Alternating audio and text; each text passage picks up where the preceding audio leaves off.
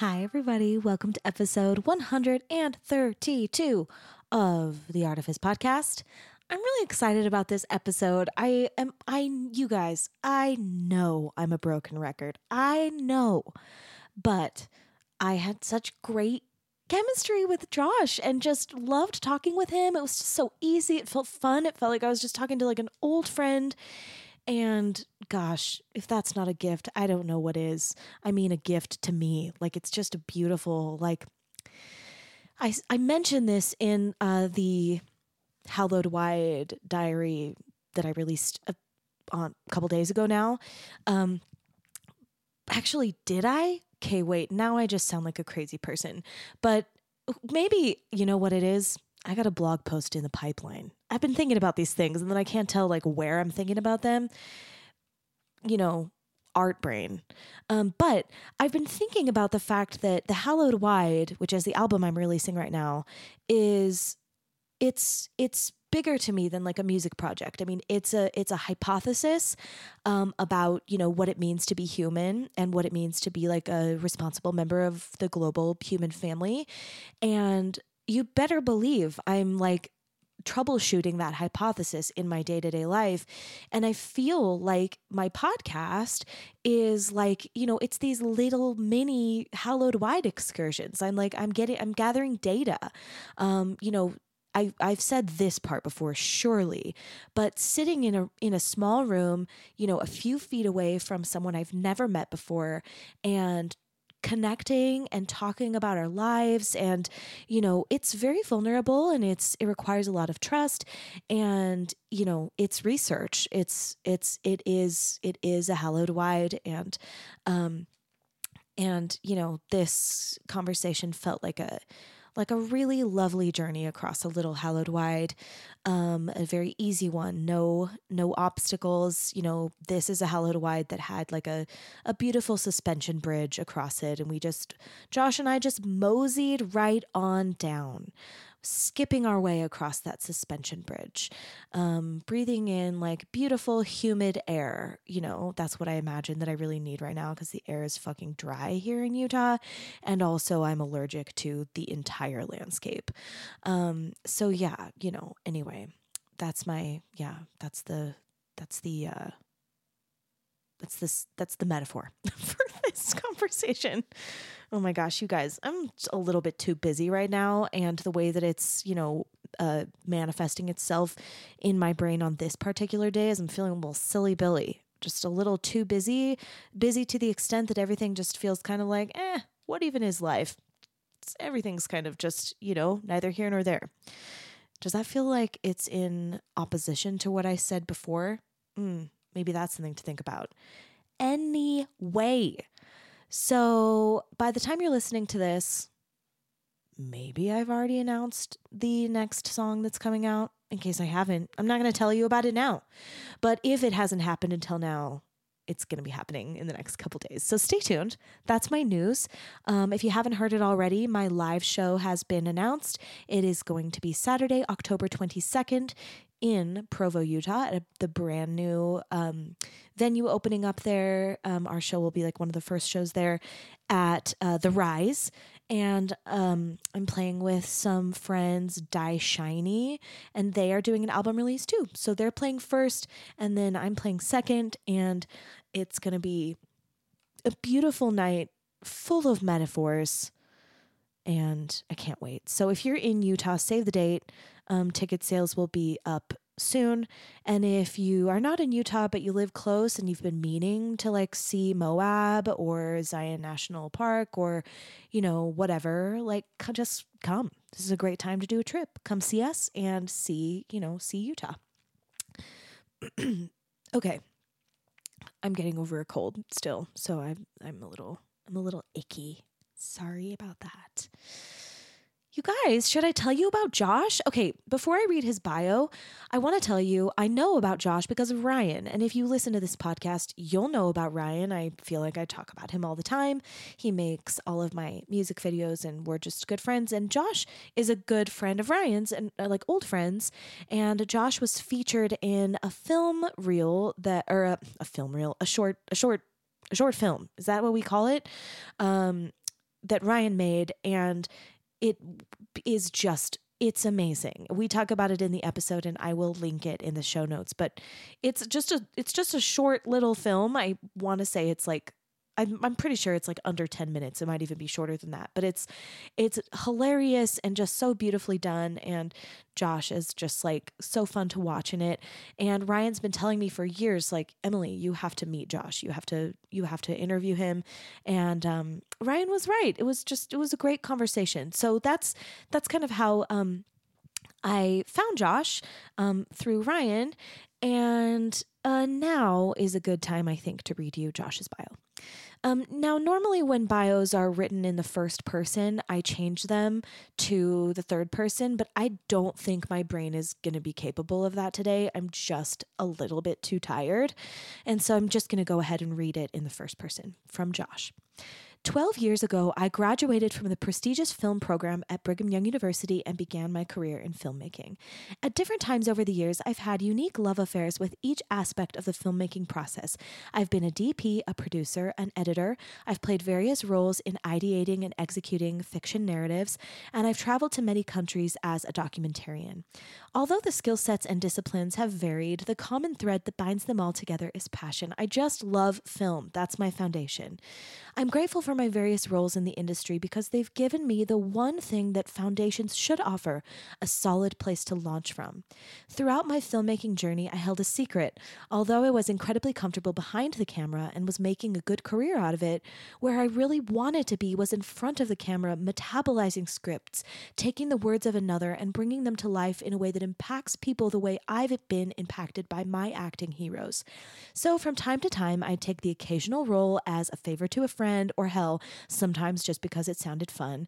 But in taking on these roles, I could see the trajectory of my true passion in filmmaking acting. Acting is a challenge challenge as it should be. It's a puzzle. It's a piece of the process that I love figuring out. Stepping in front of the camera more and more isn't what I thought it would be. I don't feel out of place here. This is where I want to be comfortable in the uncomfortable. Mm, I love it. I don't see any reason to pretend that acting isn't something, oh, that little, mm, I love it. That was from me, Emily. Okay, now I'm going back to Josh voice. I don't see any reason to pretend that acting isn't something that I'm pursuing with the whole of my efforts. If possible, I'm sitting in a certain sweet spot, both humbled by acting opportunities and extremely confident that I'm the right person for the job. Oh, do you love him already? I'm so excited for you guys to hear this interview. And I think you're done hearing from me. Okay, so without further ado, please enjoy this conversation with Josh Gibson. Great art almost feels like magic. It opens our minds to brand new ideas and teaches us to see ourselves and our world more clearly. Of course, behind all great art, there are artists, and I think that's where the real magic happens. As we go beneath the art itself to explore how artists do what they do, we see glimpses of the sorts of creativity and resilience that lead to the art that moves our world. And maybe we can learn to borrow some of that magic for our own thinking. That's the goal here. And now that we're on the same page, let's dive in. I'm Emily Merrill, and this is Artifice. so, do you know Ryan? Were you guys like in a band together or something? no, I know Ryan from such a weird reason, which is that when I very first moved to Utah, I was still LDS, Okay. and I was in I was in his parents' ward. Oh, Um, okay. so that's why I know him. Um, and then when so he moved back to Utah right after he had jaw surgery, or like to have jaw surgery. Oh, right, right. I do remember that. Yeah. Um, and so he was like living with his parents during that time because Uh-huh. he needed a ton of help. Um, and then uh, he wanted to take voice lessons, Oh. so he started taking voice lessons from me. oh, cool. And then I was like, "You should sing in this wedding band that I run." And then we did that for a couple of years. And I then, do remember that. yeah. Yeah. And then when he, so that was why we were going to Boise. And then um, when he started uh, Tiger Trap, he called me and he was like, "Hey, I'd love to make some music videos if ever that's a thing that you want to do." Oh, sweet. Um, yeah. And then we we made twelve music videos for my new album that's rolling out. So yeah, I've seen like I I remember seeing him on it was like a little teaser or something on his Instagram. Yeah. and it was mind blowing. I loved it, and I've listened to a lot of your stuff, and it's great. Thank you. Yeah. Well, I've only seen one of your things, which is dad jokes, but Oh. I've watched dad. I've watched dad jokes like twelve oh times. Gosh, it's thank so you. funny. Awesome. I love it so much. Ryan killed it too. It's like, yeah, it was. I it, yeah, Ryan is seriously amazing. He it's um, it's hard to believe he's only been doing I uh, know. video stuff for so little time. Sometimes I feel like when someone is like that, like just so talented, but also just kind of humble, Mm. people people can easily just like kind of take it for granted and just be like, "Oh yeah, this is good," but like it's really good. Oh, he's super good. Yeah. No, I mean it's it's funny because he's like those kinds of people are very easy to hate, but Ryan is absolutely not one of those people. Yeah, not at all. Yeah. I, my my brother, you know, God bless him, is he's he's very talented. Um, does everything extremely well. You know, he's tried everything from pottery to photography to uh, he's a professor. Um, Just everything, oil painting. Um, and he's obviously gifted at all of it. You Yeah. know, world renowned kind of Yeah. guy. Oh So my gosh. we're like, yeah, okay. Great. We, we don't like you. Well, speaking also not speaking easy to of your but- brother, I like to talk about people's childhoods. Do you want to Oh. you want to dig in? Oh, totally. Yeah, let's do it. I mean, I don't know how. I mean, you say you're not LDS anymore, right? I'm not anymore. Okay, me Are you- neither. are- Yeah. okay. So there might Yeah. be a lot of that that comes up. But You know, it happens. like, you know, when I started this podcast, I didn't think that it was going to be like a Utah podcast, but I do really like doing interviews in person because I feel like it's just you miss so much. like you do. not having Yeah. even just the body language. oh, for um, sure. Eh, but also just like if there's even a little bit of a lag in a conversation like because of zoom or something it's Right. just it's awkward Yeah, the tech hasn't caught up yet. Yeah. yeah but as a result i most of my guests are are are here Hmm. and most and then of those people a lot of people are from here which Hmm. yeah. means like you know people have a relationship with the church whe- whether it's like a you know they are they used to be or they never have been but Right. here so Right. Right. Right. yeah so Yeah. d- did you grow up here Yeah. Yeah. I grew up in uh, Sugar House. Um, in yeah, or sorry, I was going to try to specify even more, but Sugar House is pretty it's specific. plenty that's plenty yeah Um, uh, here's my address. I do have a lot of listeners that aren't here. Oh, Just okay. Like, like most of my guests are here. But Well, I, there you but go. I Okay. there's a good chance that like at least half of my listeners are not here. Oh, So- well, I'll say Salt Lake City, Utah. Sugar House is so cute Sugar. though. It is. I would love to live there again. It's just so expensive Well, even now. just like that- the name of it. Like when I first moved here and people would be like, "Oh, Sugar House," I'd be like, "There's a place called Sugar House. That's so cute." I genuinely, I still remember as a kid, like thinking, I don't know if I, I thought there was a place. Well, no, I did. I guess I thought there was like a house Why somewhere think that, had a big pile of white granulated sugar on the front lawn. For some reason, that was so kind of a visual. Like, but you know, you're a child. You you live in a place called Sugar House, Right. And Hansel and Gretel is a thing. Like, why wouldn't why wouldn't you think right? Of It is course. very that's kid logic. yeah, I mean, I had a friend who thought he could fly by lifting himself up if he got strong enough. So you know, kids. You know, it does happen. yeah, those kinds of things make perfect sense. So I'm really interested. Like this podcast is kind of about several things, and it can Yeah. Mm-hmm. be about kind of whatever you want. Um, but I like talking about creative development, like artist identity, like you know. Where does our inspiration come from? Where does our purpose come from? Um, so, you know, with regards to childhood, I'm re- I'm always interested in like, you know, your kind of very earliest relationship with creativity, whether that's something more formal or whether it's just like imagination and play. So, Hmm. what were you like as a creative child? Gosh, that's a really good question. And and just full transparency, I did not prepare at all. That's good. because I actually prefer that as well. That's I, perf. I I thought that perf. Hey, I'm glad I'm not the only person who uses that word. Unironically or I say no. perf all the time, and I also say like if pos. Like instead of like if possible, I'll be like, can you like run to the store on the way home Oh. if pos? I, I started using uh, word abbreviations as sort of a joke in college, and then it sort of stuck. And I realized the other day I was doing it um, unironically. Well, I mean, it, there's always a little It's like a tinge of- little irony. No, Yeah. I totally get it. I But it say got cool, more serious. I say like cool beans in a way that I'm just like Emily. God damn it, you gotta stop saying cool beans. And like I, Totes I and teach, stuff, like yeah. I teach at UVU now. Oh, okay. And like when I'm talking to my students, like sometimes I'll say something like that, and I'm like, Emily, they're gonna think you're not cool. like they're gonna Well, think you're so not fun, qualified right? to teach them like commercial music.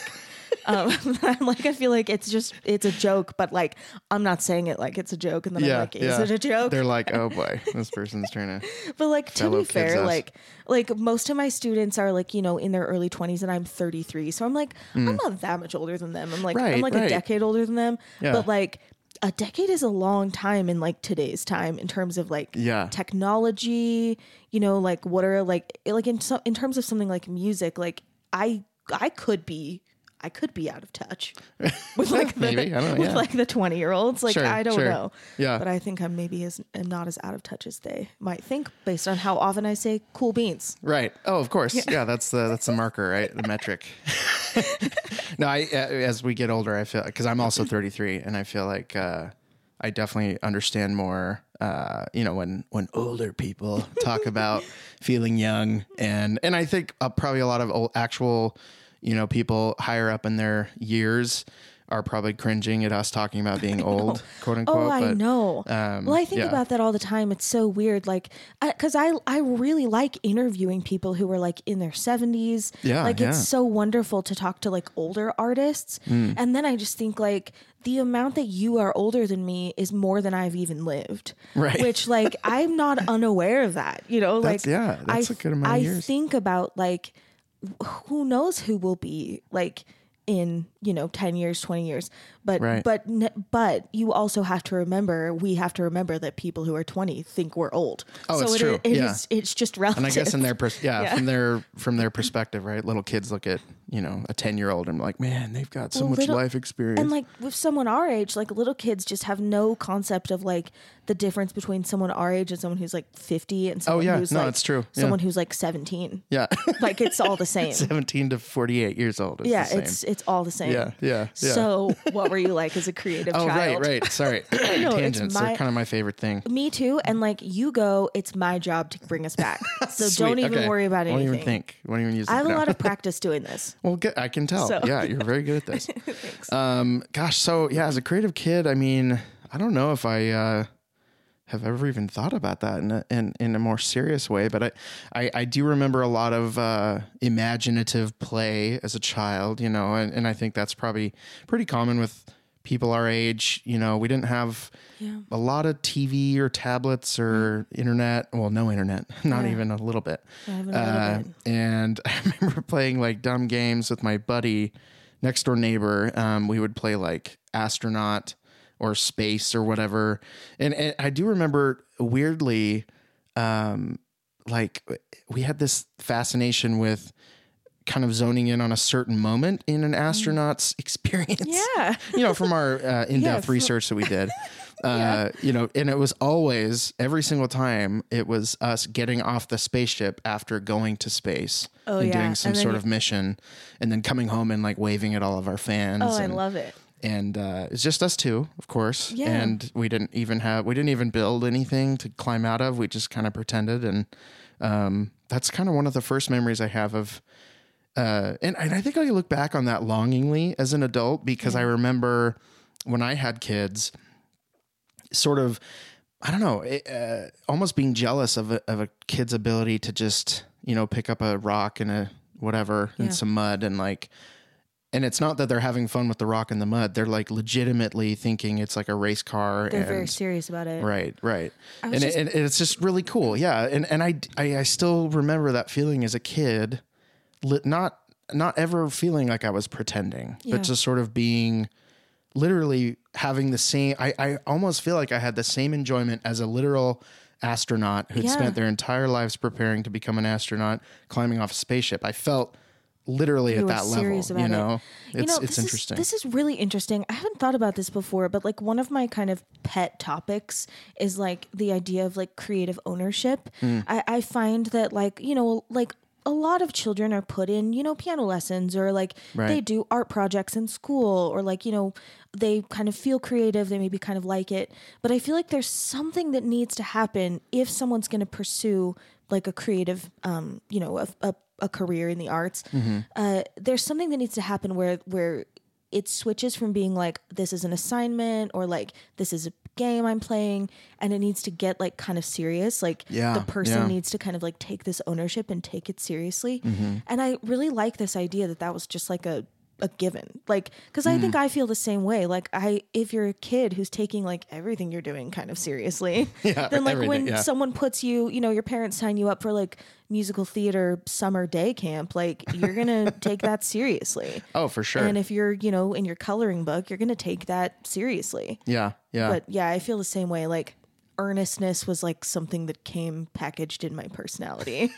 yeah Yeah. yeah i feel like it almost it's it can it can fade a little bit with age and i feel like that's sort of the fun of of maybe even realizing that and then trying to find it again you know as an adult is yeah you sort of i mean as a kid especially i think we all went through the high school uh you know junior high whatever years where a lot of what we chose to do with our time was based on or at least maybe this i'm Yeah. not speaking for everybody maybe this is just me but a lot of it was based on what i thought other people would think about me choosing to spend my time on that thing. I'm you know? definitely like that too. Yeah, you want to be cool. You want to be Yeah. whatever. You want to be seen as a certain person. Yeah.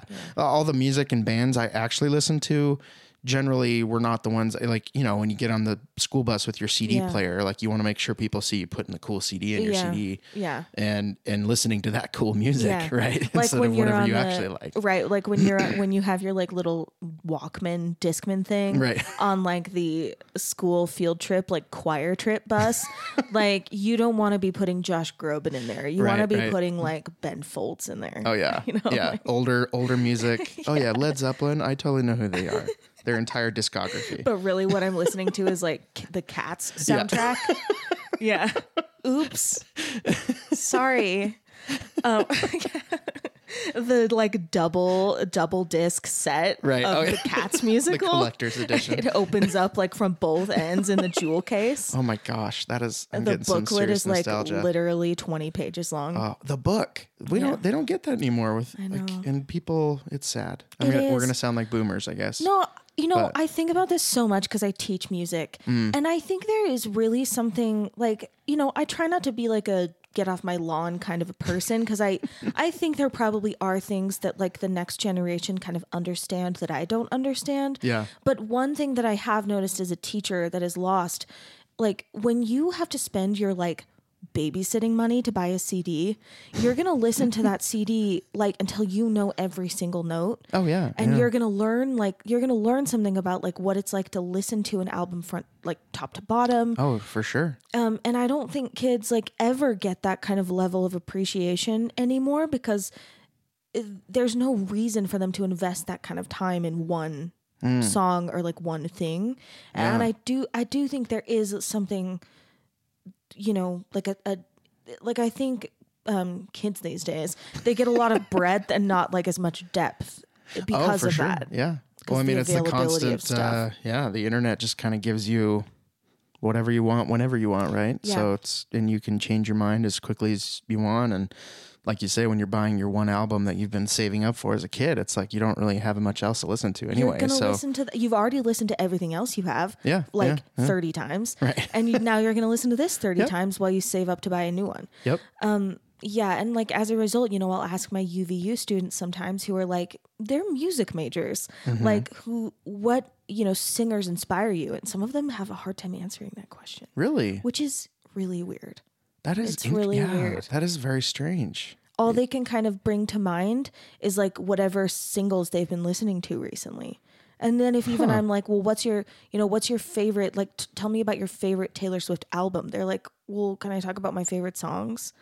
And then I'm like, but you need to understand, like, I don't know. I feel like there is kind of something that's a little bit like, you're, you need to think about this differently. Yeah, no, that's interesting. Yeah. I I've always wondered that too because I feel like with with with film and and TV, there's sort of a shift there too where the selection is so wide now where right. a lot of people who probably even myself included i mean definitely myself included when i was in school for for media arts and stuff like eh, there were plenty of movies that i hadn't seen or um, you know classics or whatever and i think those are an important foundation but it's also an interesting thing to think about as far as the arts go in almost any industry. It seems like we're sort of hitting a place now where even if you wanted to there wouldn't be enough time in a human lifespan to like really listen to and appreciate every Right. classic right? Because eventually we're going to have so many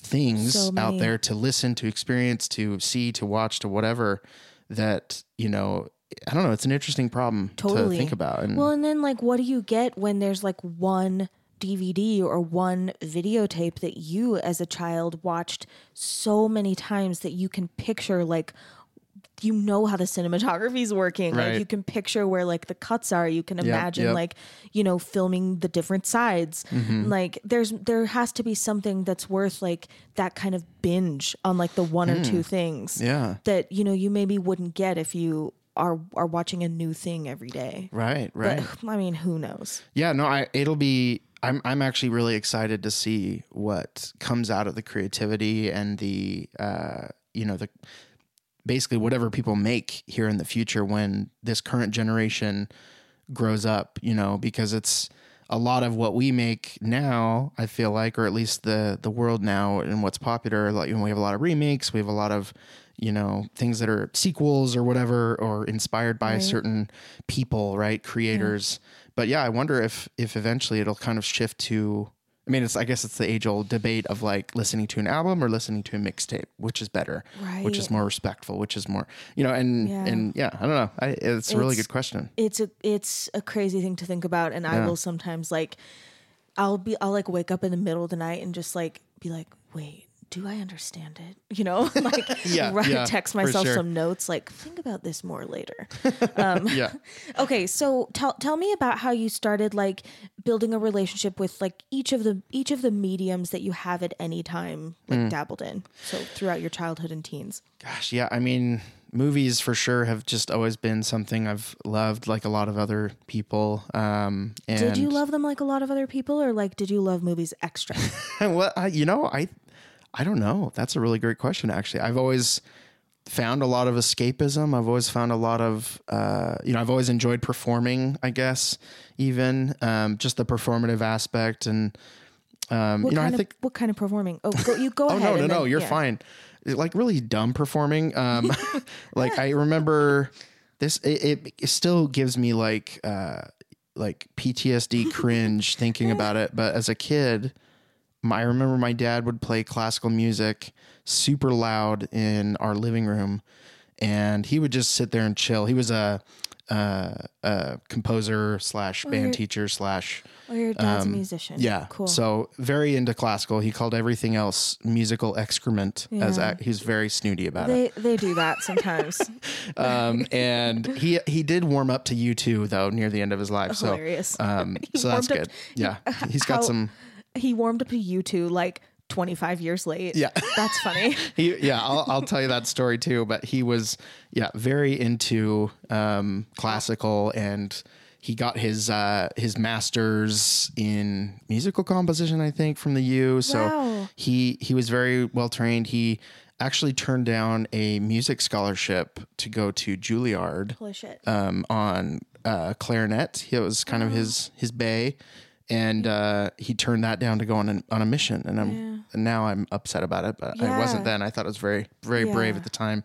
Anyway, Wow. um, but yeah. So that, sorry, tangents. No, no, that's Um, I would I like to ask about people's parents because yeah. I you know again like I want to kind of like take a creative an adult a creative adult that I am sitting with and figure out like what is the context of this like how did your relationship to the arts begin Mm. Yeah. and having like anyone in your family who's a professional creative of any kind Yeah. I think changes the conversation right from the beginning oh sure, um, yeah. So your dad was a professional musician. Mm-hmm. Um, w- he was teaching, and then w- he was he also like composing. Yeah, he's got of tons teaching? of stuff that he's composed. Um, and you know, I I- he I think he always wanted to be a professional musician, a- Yeah. at least in the way that I understand that term. Right. Um, he was a professional. He got paid for doing music related things, so I guess that would make him a professional musician. But I think he do he always wanted to like play in orchestras or symphonies Yeah. and you know um but yeah he kind of yeah he sort of sacrificed that side of it i think for, for the mission and- yeah. then yeah kind of got into the whole family thing and and, and maybe i wouldn't even be here if if he hadn't so that's probably a good Such thing a but tricky question. like I, I think about this a lot, and, and it is something that I'll ask a lot of my guests who are men who are still LDS. Like, Mm-hmm. what has it been like to choose the arts? Because that's that's a bold decision in this culture for, Oh, for a man. totally. Yeah. I think it's a bold decision for women in a slightly different way, um, especially women who kind of choose to not have children. Oh but I, yeah, no, but I that's like yeah. social suicide, Yeah, right? yeah. But I do think being like a, you know, like the patriarch of a family and like being in the arts at all, even being a music teacher, like Mm. I think that's I think that's hard that's kind of hard for people. Oh, for sure. Yeah, no, it's it's definitely tough, and I, I he think I even think he regretted uh, choosing to go on a mission instead of going to Juilliard for sure the rest of his life for sure. about that. yeah. I mean, I think he he always would tell us, even as kids, that to never go into uh, like music because there's not enough money in it. Um, and he was a like a high school band teacher, so that's why like you know. And and I think back in that time, I mean, nowadays it's really cool because people can be creative and be discovered, you know, quote unquote, Justin Bieber style, uh, and you know, make it big, right? And they can make pretty good money, and and there's a lot more opportunity now, even for you know a a, a really humble living um, as Well, videographers so- and there are so many things. Like you know Mm. people people can only name a few professional artists and those happen to be famous people usually Right, but right. you know how many pro- like there are so many professional artists who are Mm. in the credit reel you know who aren't like their name isn't like on the poster Sure, or on the front cover of the you know it's not on the album artwork or whatever but Yep. there's art everywhere and there are so many ways to kind of you know hustle Oh yeah, but you yeah. know maybe if, Yeah. if you like you if you think your wife is not going to have a job at all and you're going to have five kids then like maybe but. Right, if your wife is also working or your partner's also working and maybe you want no kids or one or two kids then like Mm-hmm. you could definitely do it Oh, for sure. Yeah. No, it's it's it's totally true, and I think he took that safe route, and I I respect that. I think I still carry a little bit of that too because I have a day job, and and yeah. uh, you know I've, I've I'd obviously love to eventually move into doing you know whatever it is I end up doing that's pure passion, right? Pure passion project. But I also think there's some uh, you know I, I feel like at least growing up there was a lot of you know do what you love preached. And and it's true. Yeah. But I also, as I've grown up, I realize that that's kind of not the help most helpful advice. Because I think to a kid, um, when you hear that, you're like, oh, like okay, so I literally, I mean, there's all sorts of quotes like you know, do if you find the right job, you'll never, Never work, a day in your day in life. your and I'm life. like, oh, shut the hell up. That's well, so that's annoying. not true yeah Right. i mean i i haven't made a single non-music dollar in 12 years and like mm. i work every day Oh yeah, know, for like, sure. Well, and, and even like I would almost go as far to say that You never doing the thing you love, working? yeah, right. it ruins the thing you Oh, love a tiny bit yeah, no, a lot of it sometimes. Like it, I I even found that because my background is in. Um, I mean, I started doing video and film and, th- and things like that, but it, a lot of my initial hustling started out as like a video editor, and I would like. Uh, or you know, I would record, um, you know, dance recitals at my high school and like edit a DVD together. Cool. So uh, you know, just kind of li- little projects like that, and that's sort of what started it, and that was fun, you know, as I was hustling. But it's funny that when you start doing the things professionally versus like when I was making videos with my buddies out in the mountains somewhere and making like action movies or whatever. Yeah. Um, that was the passion. And Right. when you try to convert that into a business, um, it's it's interesting that or not even a business, but just when you convert it to a way to make money, it's it's funny how that kind of diminishes. changes the the shade a little bit. I have so know? many thoughts about this, like, but the I think the main two are like, you know, I talk about this as like I call it like capital A art and lowercase a art. Like, Yeah, yeah. you know, I sing in a wedding band, and that is like a, over half of my income usually. Sure. But like, that's not art, you know. Like, Yeah. But you know, I I see a pretty clear distinction between like that work that I'm doing, which is singing, Sure. and it is performance, Sure, yeah. um, and like the original music that I'm writing. Yep. You know, they one feels like a day job, and one Yeah, feels right. like my art, Right. and they both feel like work, and they both feel serious. But you Mm-hmm. know, but I also like I'm I'm a really staunch believer that like for a lot of creatives, having like a non-creative day job is the best way to like honor your actual creativity I would agree. Yeah. because you know but it just depends on your own personality like you know for me i think like part of kind of my creative makeup is like I don't think I was designed to like have a boss. like, Right. I, I think that's just like a truth. I think like even if I wasn't a musician, like I would be freelancing somehow. I Uh-huh. do think. yeah, yeah. Because I just I just don't think I'm designed to like have that kind of a schedule. Like Mm. I'm more productive when like I have a flexible schedule. I'm Yeah, still working yeah. like a shit ton, but I'm not starting at 8 a.m. every day. You know, Right, right, right. Anyway so i but i think for some people like you know trying to do what i'm doing like doing freelance you know lowercase art it sucks them so dry that they have no bandwidth left but i Yeah, think like yeah. a nine to five would suck me so dry i have no bandwidth left so No, that's a really good point. I, I sort of came to that realization too um, a few years back. I I I kind of worked in an agency world and did a lot of documentary work, um, camera operating, you know, uh, everything, producing, directing, um, video editing, of course, too, and even VFX and motion graphics. So I did a bunch of different stuff at this agency, and it was a wonderful experience, and it was very exciting. Did a lot of travel, um, but yeah, I started to realize that all my bandwidth was being used, and that's a great word too. And that's I, I think I realized that too. Like I do have sort of this amount of time. Uh, or not time, but bandwidth. Yeah. Yeah. just that energy that I was using on a lot of those projects at work, and that was great, and that was fine, and I honestly enjoyed it. Uh, it wasn't really like a, a, a bad experience, but I also realized that all these random little ideas and thoughts I had in my head and projects that I wanted to do or eventually get around to doing, um, you know, just I, I lost a lot of the the zeal, I guess, for those, and the, they just kind of became this gray background, and and that sort of actually affected my my mental health quite a bit. I remember feeling like I wasn't, even though I had a great job, you know, paying the bills, you know, great family. Um, I- you know, on paper, everything was set up accurately and perfectly and whatever. Right. Um, I just didn't feel, I was like, I'm not really doing much. Yeah. I, I feel like I'm just waking up, doing the work and then going to bed. And I, I guess I've always been semi, well, well, excessively existential. And I've always felt, especially after leaving the church, I, uh, or the LDS church, I, I don't know how many non LDS people you have Who knows? listening. I but mean, yeah, like I, think they've figured it out by now. I've always felt that's a little bit Yeah. arrogant to say the church. It like, is. well, y- I mean, you mean the other? ch- this is I the sometimes church. do it too because like Oh, I we do it live too. here and then Right. I guess it and then makes I'll be sense in like context, the right? Mormon church. Right. yeah, but no, I feel the same way, and then I'm like, Yeah. this is I don't want to participate in like the church Right. of it all. Like, I like I think, Yeah, but then I like I'll do it, and then I'll be like. The the Mormon church. The Mormon. Oh yeah, and you you throw in the Mormon there just yeah, to, and s- I just to get stick it to. like Mormon. it's LDS. Okay. Um, I mean, like the truth is, it depends on who I'm talking to, and I I try to be respectful. oh, I do too. Yeah. I do too. I yeah. I, yeah. Uh, but I'm talking to you right now. So. Right. No, of course. No, we can totally dish. Um, but yeah, no, I I think You've what was I always been talking about? existential. See, Thank I got you, man. Yes, you're the best. Uh, I need you just around all the time. Uh, so yeah, I feel like I'm a pretty existential person, and ever since leaving the church, you know, there's not a lot of kind of built-in. Uh, this is what happens when you die. This is, you know, so there's always those existential questions that come up, and I think everybody who leaves any religion or le- you know changes any kind of spiritual philosophy that they hold dear, Yeah.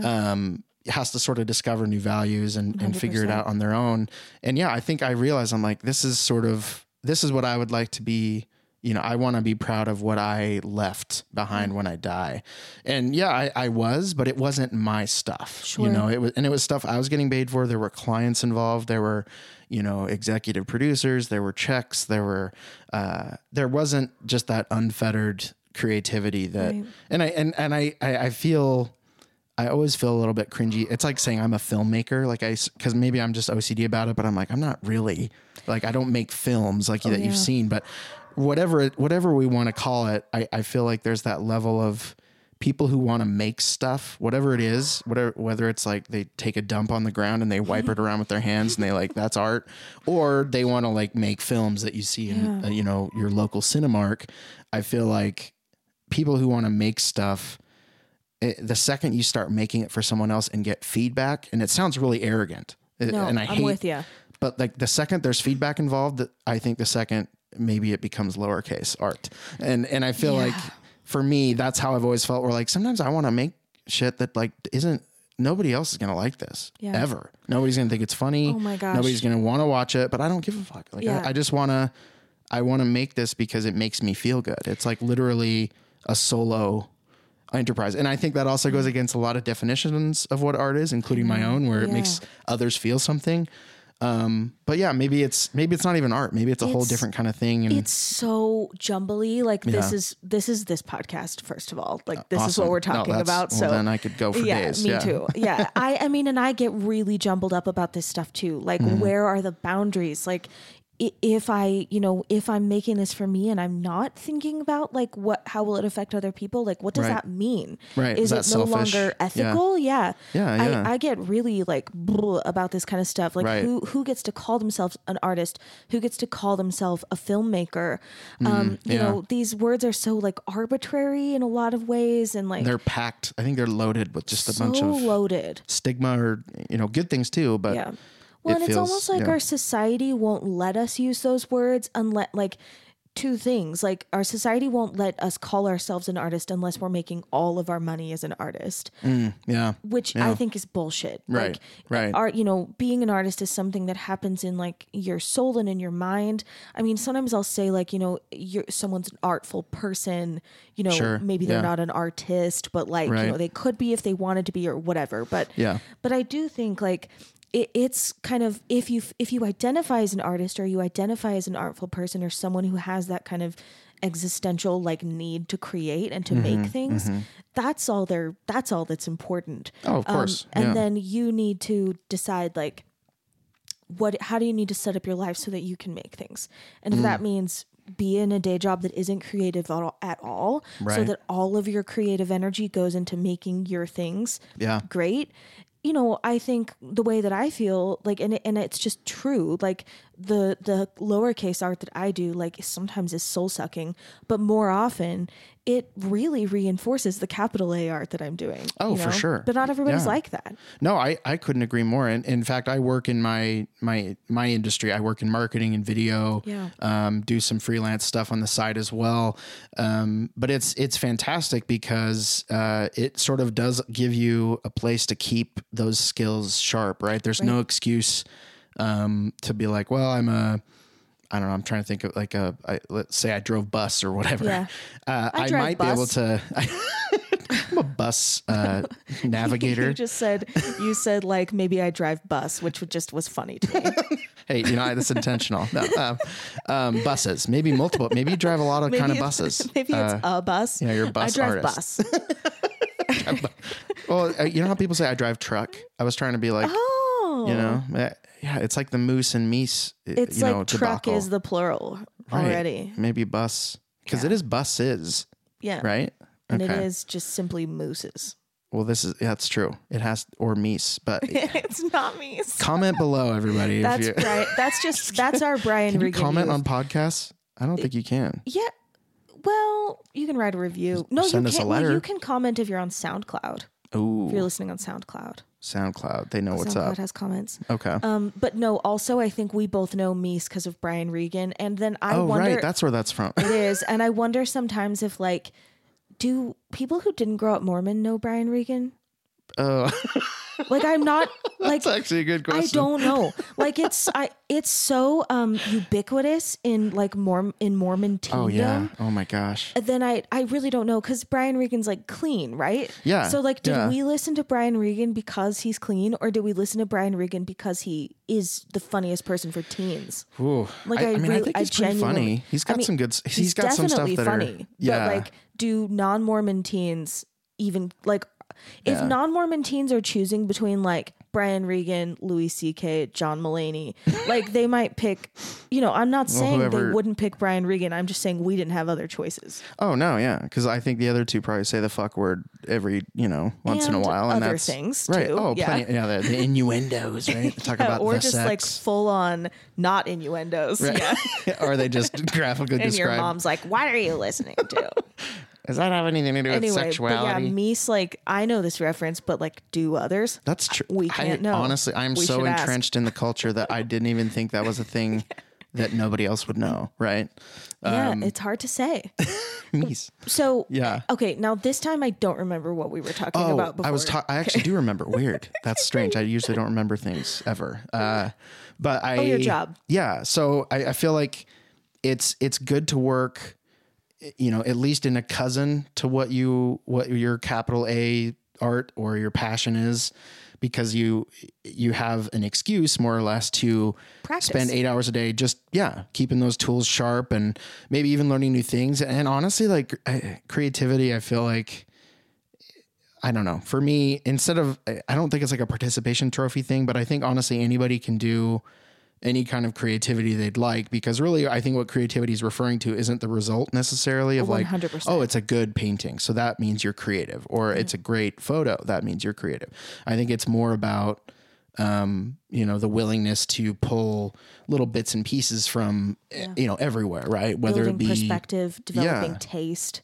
exactly I- so I totally agree. yeah, working in that kind of a, a related field, even if it's even if it's a little bit different, but working in even if it's the same field, right? But um, I think the closer you get, the closer or the more you risk um, jading that. Is that a word? Can you jade something? Yeah, You know what I mean, right? Tainting it, yeah, Yeah, like tainting- poisoning it, like right, yeah, right. So you, you, it's almost like It's a fine line. yeah, you want to be as careful as you can, and, and maybe that's just us. You know, I, i there might be people out there that that can do that, or you know, because I also find a ton of enjoyment in my job, Yeah. um, my day job, and and I feel like even though maybe it's not always exactly what I want to be doing, or what I if I if money were no object, if I were a billionaire and I could just make whatever I wanted, Yeah.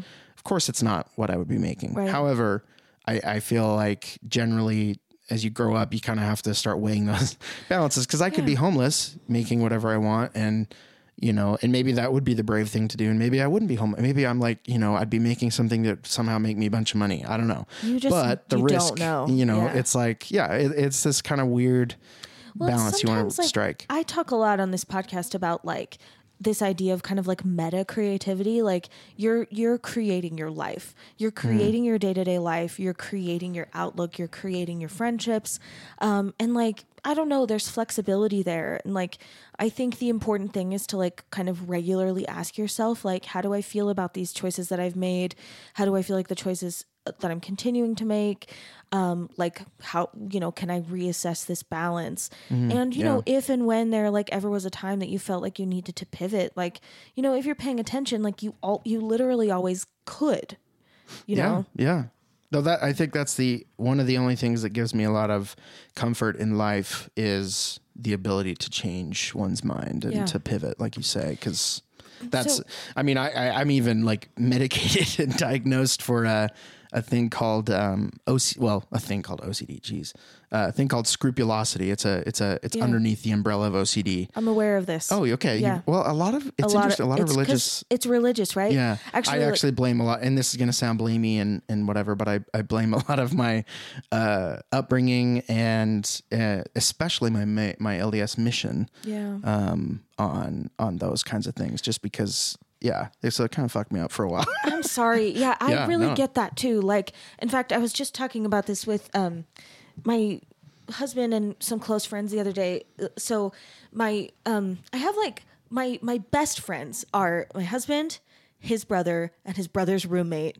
And then A- Andrew's little sister. So Nice, like the people that I'm with all the time are like Andrew's two siblings, and then like the one sibling's roommate. Right. And the the roommate, so none of us are LDS anymore. We all used to be, but the the roommate Pierce, he's like my best friend. Actually, um, his he's they're coming over later, and um, Pierce's birthday's on Monday, which is Pie Day, and Oh, so okay. I'm making a bunch of pies. I'm making chicken pot pie, and Pierce requested a French silk pie, and I've never made a real pie crust before, but I'm fucking doing it today.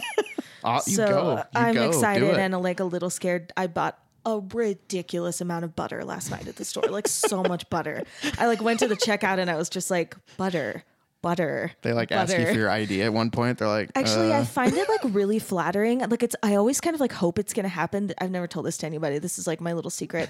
when I'm like unloading all my stuff onto the conveyor belt at the grocery store, I always hope that the cashier is gonna be like, "What are you making?" Like I always hope. Really? I always, uh, I always hope that they'll be like, "This, these are interesting choices." I hate going through the like the self checkout. I swear it was like the biggest. It was made for one you. of the greatest inventions of all time. Oh, I for some reason always when go people to like, oh, cashier." Go, like go to, th- oh, really? Oh, bless you. love it. Well, I love people, and I love like I'm I'm so like excited about like one-off interactions. I Oh, just really? find them like Okay. delightful. Really? Um, so like I'll always go to the cashier. That's awesome. And I'll always Okay. like chat with them. Yeah, yeah. Uh, and you know, I just love like seeing like what happens. Like, you know, I don't know. It's. I like a wonder- little I don't know game. why, because I, I feel like I enjoy. I would call myself like an introvert masquerading as an extrovert, but I, I definitely default to introversion. And but I do love, um, you know, one-on-one conversations. I enjoy talking. You know, so I, it's not really like I don't like people. I guess I just I don't know what it is. I Maybe I'm. some of some of that might be gendered too. Like, Hmm. I like I feel like especially like if you know, like there there just might be like a different kind of like power dynamic where like if a man is going through the cashier and is like talking a lot, that could that could maybe hit someone differently. Oh, okay. I don't Yeah. know. Listen, I'm a woman, so I'm not sure. um, but I, I I can imagine that feeling kind of like a different level of like social aggression, maybe. If it's packaged in like a, a male. Yeah. body, but like who fucking knows? but yeah, I actually I interviewed a guy a couple of days ago and he he used like I'm I'm gonna hand you a phrase that like you're gonna like, I think. Okay. And I'm gonna I use I'm gonna start using it. But uh, he said I'm an introvert with extrovert skills. Like with an extrovert skill set That is a good which way feels of describing exactly. Yeah. true. Oh yeah. Oh an yeah. introvert with an extrovert skill set. I was Yeah. like, okay, wait. um, wait. So I wanted to ask you. Oh, we were talking about scrupulosity. I was Yeah, going to tell you yeah. that I was talking about this with Pierce and Daniel and Andrew. Oh. and um, Specifically, scrupulosity. yeah, like Oh, just like interesting. last Okay. week. Wow. Um, and Pierce and I were both like, we know this word because we maybe have a little bit of it. Oh, yeah. And Andrew and Daniel, who are brothers, are like they also grew up Mormon, but their family was just like relaxed. Yeah. Okay. And uh, yeah, anyway, Pierce and I were talking about like reading back through like our teenage journals and just being like, I was not well. like, Yeah, like yeah. these things aren't cute, embarrassing. These things are just like sad. Oh, Because yeah. I was like, I also was like dealing with quite a bit of like, like I used to like, um, in my like in high school, in, Mm-hmm. I would write in my journal pretty much every night, and I would I would rate my like like righteousness like on a scale of one to ten. You would rate yourself? Yeah, and it was never like good. It was always like Wow. I, w- I would just you know I don't know maybe this is just like how my brain is like Mm-hmm. I need to measure things like I tend to be analytical, and I would be like you know I think like I'm g- I can give myself like a five today because like I got a little bit impatient with my brother and like I you know I didn't say my morning prayers and like Yeah. I only read from the D&C and I didn't read from the Book of Mormon. So anyway, I get this. Like I, I I'm not yeah. diagnosed, but I certainly have had some like some deeply unhealthy fixations. Oh yeah. But what No, were you gonna sure. what were you gonna say about it? Oh well, no, I. Uh, it, I mean, it started for me also when I was sort of a teenager. Um, but it, you know, a lot of it started with, and I guess the funny thing is my my family actually was very, like, pretty standard. Like, they weren't. My mom and dad were never really that strict. Like, we never had family home evening. We never did like daily scripture reading or anything like that. Um, in fact, my parents were kind of like into some pretty interesting like side Mormon stuff, like the relief mine. Have you ever heard of I that? haven't. Um, it's basically a mine that in the last days would bring forth uh, endless amounts of gold for all the people who owned stock in said mine. No. Yeah, so you know when the world ends and all economies cease, uh, gold would of course be completely valueless, but not according to them. they, Wow. uh, yeah, uh, very interesting. Anyway, that, that's a whole other podcast Yeah. episode. There are Um, there are things. lots There- of things. There's fringy things. yeah. Oh, yeah. My parents were all into. If they like, I think they'd be very much into, uh, you know, QAnon.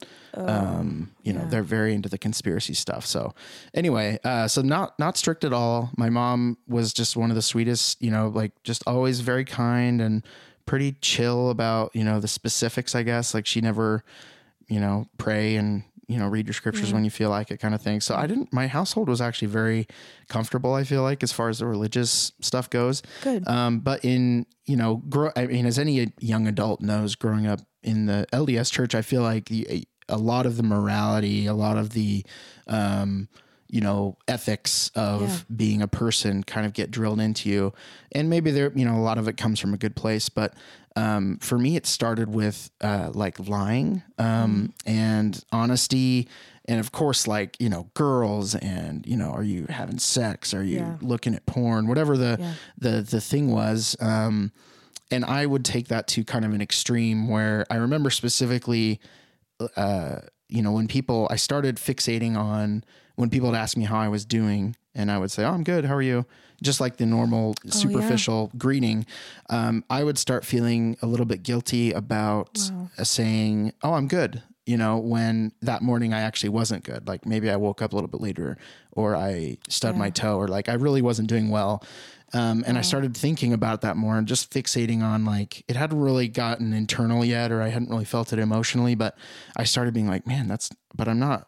I should be honest. Like the scriptures say, be honest with your, you know, daily whatever. Yeah. And I, uh, yeah, I started, re- and then it started turning into more of a panic. Mm. And then I started thinking about like, well, if I look at a knife and then I look at, uh, you know, even my mom's arm, and Yeah. I, and like my brain thinks, oh, well, what if that knife cut her Yeah. and there was blood or whatever?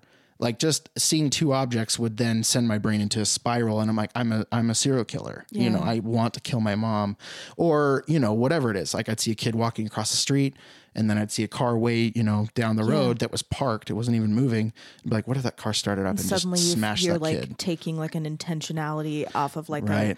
a off of like just a basic like brain. Yep. Yeah. function. Just those Yeah. random thoughts, just all sorts. So it, it, I found out, you know, and then I would be panicked about it. Um, and um, the, the irony of it all was I actually had an amazing bishop growing up, and uh, bishop in the Mormon Church, um, and he was a child psychiatrist actually. Wow. So he was actually qualified to do his Oh job. my gosh, that's amazing. One of the few, I'm That's sure. So lucky. I also So- only ever had really nice bishops yeah, as a kid. no, me too. I, I I've heard the other terrible stories, and I totally am not trying to take away from those. Yeah. But um, I was super fortunate, and uh, and anyway, he I would start coming in and confessing to him because I found out about the whole confession thing, and I'm like, Right. oh, okay. So if in order to repent for you know I looked at that girl too long, or I you know whatever, I I thought about kissing a girl or holding her hand, How or dare. having sex or whatever, like or I thought about the word sex, or I thought about or a swear just like that word just like was in your brain. Yeah, exactly, exactly. I get it. Um, or I lied, or so I would go in and I'd have you know a list of stuff to repent of and confess to my bishop, and he was very gracious, you know, and uh, you know talked to me and it, it very softly and kind of gently nudged me and said, "Hey, you know." I appreciate you coming in. I'm totally fine chatting with you, and I want you to know that I appreciate you trying to be a better person and all that. Um, but you know, I'd love for you to go chat with my friend, and he referred me to an OCD specialist. Uh, and at the time, I didn't really understand why I was going to see. But yeah, he totally, I would say, in, in a very real way, saved my life. That's Um, amazing. And yeah, I, I once I started meeting with this this uh, this therapist slash psychologist about the OCD, it was it finally was able to get a little bit more under control. Um, and yeah, I I still see him to this day every few months, kind of as a you know Check-in. check in upkeep Yeah. kind of deal. But um, yeah, so it's it was kind of an inter- interesting experience. It, it was hard to a lot for a lot of years. I went through kind of thinking, oh, I don't really. This is sort of just me being weak. I need to overcome it, and you That's know, so hard. but yeah, so it it was it's super interesting, and I don't have any of the other OCD like washing hands or Yeah. you know I'm not like weirdly neat or anything. yeah, yeah you know, yeah. I, I'm not like a It's an like an especially internal, clean like person or whatever. thing. Yeah, it's all in, it was all internal for me. So I would make weird associations and I would fixate on them, and Mm. and I would question why my brain even thought that thing, and then think, well, I am now that thing. Brains are so And- weird. Oh yeah. Do you yeah. feel like this is like well how does this like interact with your creativity? I, I honestly think it's a benefit. Um, yeah, I was getting, I was kind of going to imply that, and then I thought maybe that's not the right way to. No, no, that. I Yeah. appreciate it. It's I I I mean I, I feel like I'm I'm also diagnosed ADHD. This is more of a therapy appointment here. Um, I feel ADHD, like it matters though. but- Like if I just can just say for the listener really quickly, Yeah. like I feel like these kinds of things matter because like, you know, we like like you said, I think a lot of people will think that like we judge an artist based on the painting. Sure, When like sure. I care about the painting a little bit, but I'm mm-hmm. so interested in like the creativity that happens like in our minds. Oh, yeah, and yeah. for for an individual to kind of be like, this is what I'm working with. How does it affect my perspective? What do I do? Right. I, I don't know. I'm so interested in that kind of thing, and especially when it's divergent. You know, especially when like as a young person the way that you're kind of mitigating your creativity or you know even interacting with it at all is unlike anything you've seen that's Mm, yeah. that's really creative you Yeah, know? no, for sure. I, I've always enjoyed things that are totally fresh and totally new. And I think when you get old enough to kind of have that confidence and self love to say, yeah, I'm doing this differently. This is a weird way of doing it, but that's kind of the point, right? It's not like saying, it's it's kind of victorious like Yeah, yeah. i have these things that you know someone else might consider to be a problem um but i'm going to like I- I'm not. I'm not gonna try to fight against them. I'm just gonna like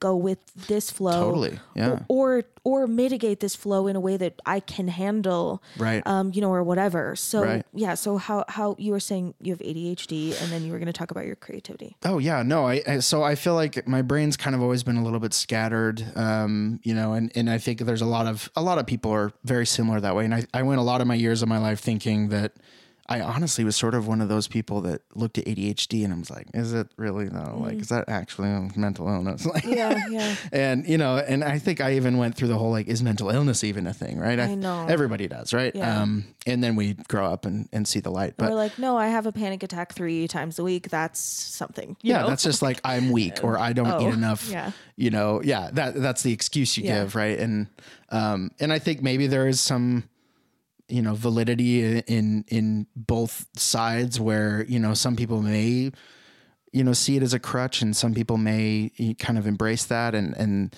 and maybe that's you know something that can be improved on. You know i've done that i'm sure myself but um anyway I, I guess what i what i love about what you said too is is that these things can be kind of that uh, superpower in a way you know and I, and I feel like every human being is born with some sort of issue whether it's me- whatever you want to call it mental illness or uh, you know handicap of some sort um, some people are have much more real ones than others you know people who uh, you know I, I think there's obviously the spectrum there but yeah i mean i think there is that um, time where you kind of start loving yourself a little bit even if you're weird or have all the faults uh, it, it, it there's that moment where or at least it felt like pretty much a moment not a moment i guess but you know a time i feel like i've transitioned from you know my youth high school college even where a lot of the choices i made were how i thought people would see me right you know if i was successful or not I feel like I'm still doing that. Like, I Um, oh, feel yeah, like, yeah. I feel like I'm, that's what I'm talking about in therapy every Thursday is like, oh yeah yeah because I get really mixed up in this too. Like, there are social contracts that matter. Mm. Like, respecting other people matters. Like, there are rules, like, there are boundaries. There is kind of like appropriate and not. But I get very, I get very confused. Like, mm. which of these behaviors that I'm doing are like reasonable and like Right. expected and which of these behaviors that I'm doing are like way too much work. Yeah, Like cuz yeah. I I I have a you know slight like a slightly different experience but my childhood was like both of my parents I, I think are are narcissistic. Okay. Um I think pretty bad maybe. Um like I mean like they're not diagnosed but like the evidence would suggest most narcissists like will not get diagnosed because Right. they don't want to hear that yeah Right. But anyway, I think I and I was like kind of the main family scapegoat and I think I just learned so many like coping mechanisms that were just dis like so many filters on myself like to try to kind of like not have a target on my back and Yeah. to try to keep as much peace as possible. Uh, i was really bad at it. There was a lot of fighting but um but i really tried to like you know and so i think i've carried a lot of that into my adulthood in a way that's like maladaptive. Mm. Oh, yeah, um, and it's really hard for me to know especially when like i'm especially as an artist like i'm an artist which i think artists are sup- supposed to be like a hair divergent. Right right. uh, that's normal. Yeah. Okay. I'm an art professor. So like what does an art professor look like? What does professional look like for an artist? Mm-hmm. Yeah. and i i can get really i can get really confused about oh that yeah. stuff. No for sure. I i think that's it's it's really freeing. I you know, and I'm not perfect either, but there, yeah, I feel like there's that point where if you can start just appreciating all the weird quirks about yourself and considering that as your Don't your fight it. offering, right? Yeah. Yeah. you're mm-hmm. embracing it and but that is a really good question about like what's what are some of the things I do, you know, to appease other people? Like what's what's rational, what's reasonable? And I think you delve into some sort of weird, you know, awkward anarchy with people if nobody cared. Um, so yeah, interaction has to matter, like, right? Which But- of these patterns are our patterns and which of these patterns are my patterns? Oh, for and which sure. of these Yeah. patterns are just like totally someone else's patterns that I feel a weird pressure to join, but Oh, yeah, yeah. totally don't need to join. oh, for sure. Because Yeah. some of the patterns are like we collectively agree. yeah, and like don't kill people. Or yeah, whatever. like, that's a that's a we like that. humanity pattern. Sure. But We've like decided. which of these patterns are like a my parents pattern or like a Oh, yeah, Mormonism. Uh-huh. pattern that like I don't need to be in anymore. Yeah, yeah, and I, I, don't think the interesting thing sometimes too is more often than not those patterns will stay until something from inside you breaks them, right? Because I, I- when I left the church, or at least when I realized I wasn't, you know, Mormon anymore, uh, was when I was traveling a lot, and people would ask me where I was from. And I, you know, I'd say, "Oh, I'm from the USA and Utah," and they're like, "Oh, Utah, like the Mormons." So are you?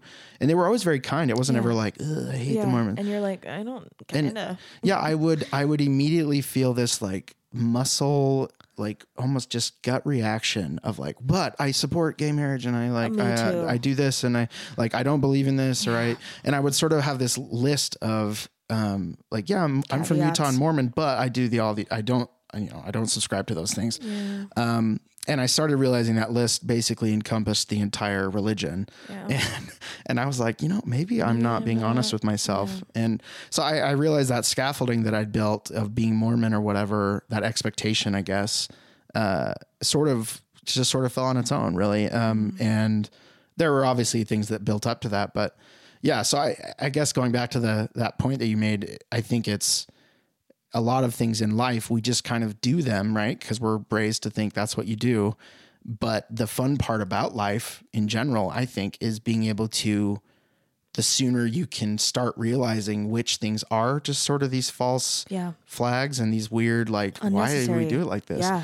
that's what i mean innovation is a word that's thrown around too much but in business even i mean that's that's what everybody likes to talk about is like the second you can start asking those weird Yeah. questions like why do we even do this why i mean Yeah. e- even recently with covid it's like why do why do we work in offices Right. you know and everybody was too afraid to ask back then because it was like well that's because that's what we do um and yeah there's i'm sure there's some great points in like Yeah. collaboration or whatever and you run into somebody in the hallway One day you- a week. Right. But yeah, then uh, Two days when you month. start challenging those those those norms, right? That's kind of and I feel like that's kind of what creativity is Yes. in, in on on a micro level where Absolutely. you're going you're creating a painting, you're you're drawing, you're singing and you're like why do we do it this way? Why do I sing this note this way? And I think it gets so literally microscopic and uh, that whole trillions of decisions you're making is in your brain when you're creating whatever you're creating then comes up with a result whatever it might be um, ends up being your fingerprint you know and and i think that's the beauty of of art is it's not about creating what other people create it's about um, making stuff that resonates with you and then other people being able to find little bits and pieces that resonate with them and building kind of this this you know package of of everything they love and everything they like to look at and see and experience Totally. I couldn't agree more. I like in fact I feel like I'm like always talking about this kind of thing and yeah, I'm I'm glad you brought that back. Like it was like a perfect segue. And I, I wanted to ask you too, because this is this genuinely like I'm just thi- I've just been thinking about these things yeah lately. yeah And it sounds like you're thinking about them too. But um how so since you know what how long ago did you like leave the church?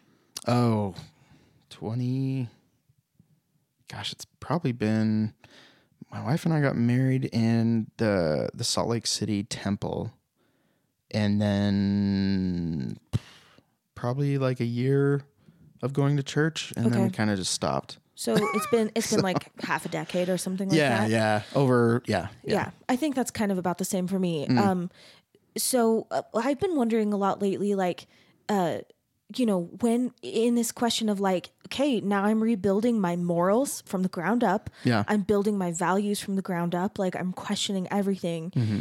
Um, do do you find that like creativity and your thoughts about art like are are in your morality now? Hmm. And if so, like, I mean, or what kind of my morality. I don't even know if I've gotten that far um, in thinking about it, but I would say, yeah, probably. And I, right now, I think at least I see art and creativity as sort of, God, and this sounds so cheesy, but sort of like the only thing, the only purpose, really. Yeah. Um, uh, and I and I guess well, I don't know. Maybe that's just for me. I don't think that's like I can't. I'm not going to try to paint with a broad brush and say like, oh yeah, that's all that people have to offer.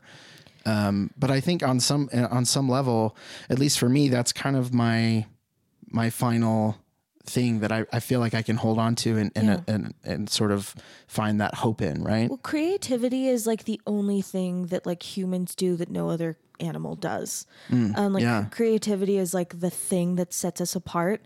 And I do feel like at some level, creativity is like the reason that w- humans have accomplished all the good things and also have done all the terrible things. Oh sure. And sure. I also think, you know, like cre- c- like at some point, you know, someone like, you know, masterminding like uh, uh what am I trying to say? Like like a societal structure that really hurts some people. Like like that's Mm, yeah.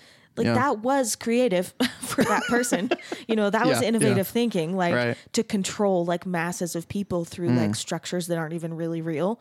Um, but I also think like I think creativity is part of my morality because I think it's the only way out of that kind of stuff too. Um, or Yeah. you know, like I really like thinking about creativity as a moral or as a value, as a principle to live by. You know, being creative in like your parenting, being creative in like your marriage. yeah, yeah. Um, and I, I don't know. I, f- I feel like maybe our kind of responsibility as artists, if we have one, is like you know to try to like change people's perspectives to open people's eyes to like different ways of thinking and Sure. and what i hope that does is like encourage that like non non arts creativity like in their lives Yeah. Yeah, I mean I think that's the that's the beauty of creativity is is everybody's creative, right? Yeah. I think people I think the arts have sort of monopolized that word a little bit and been like, oh, no, totally. creative people only make art stuff. Yeah. But it's yeah, I mean like you say it's people can be creative in bad ways and in good ways and in everywhere in between, but it's I mean I I it sort of made me think of something uh that I enjoy living my life by, but I think it was Steve Jobs that said this, but it, and it's not even a direct quote, but he basically said something along the lines of the world around us has been created by people no smarter than you, you know, and all the rules, all the guidelines, all the lines and borders and everything that have been built around you um, have been made by those very people. And there's nothing saying that you can't, you know, move those or ask why those are there.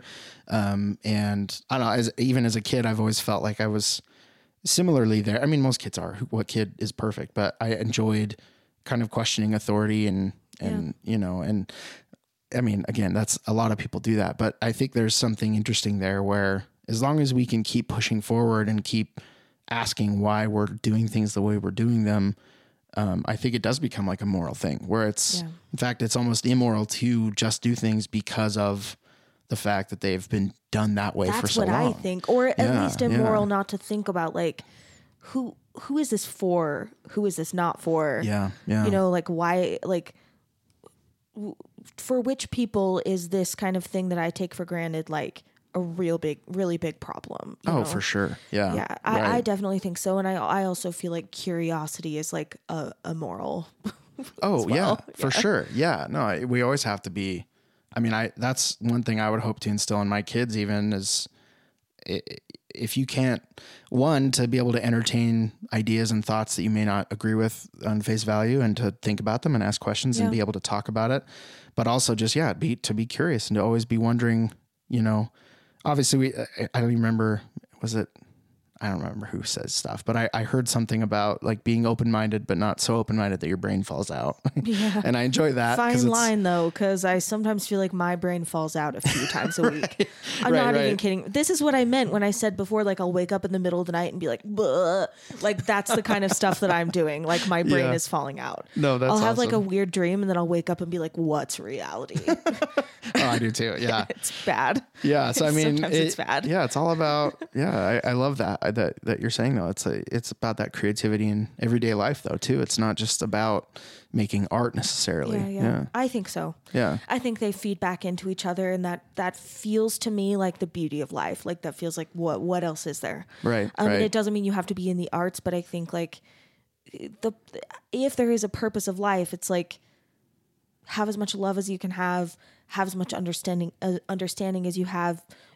You know, input as much beauty and goodness into the world as you can, Yep. and like that's creativity. Like all of those things are creativity, Oh, for sure. Yeah, creativity's a, a that means to an end, right? It's right? it's not really the result; it's the Right. the process. which is why like i mean i like talking with people about the paintings that they made the sculptures that they did the book they write but i just feel like those other kind of like internal principles are like mm-hmm.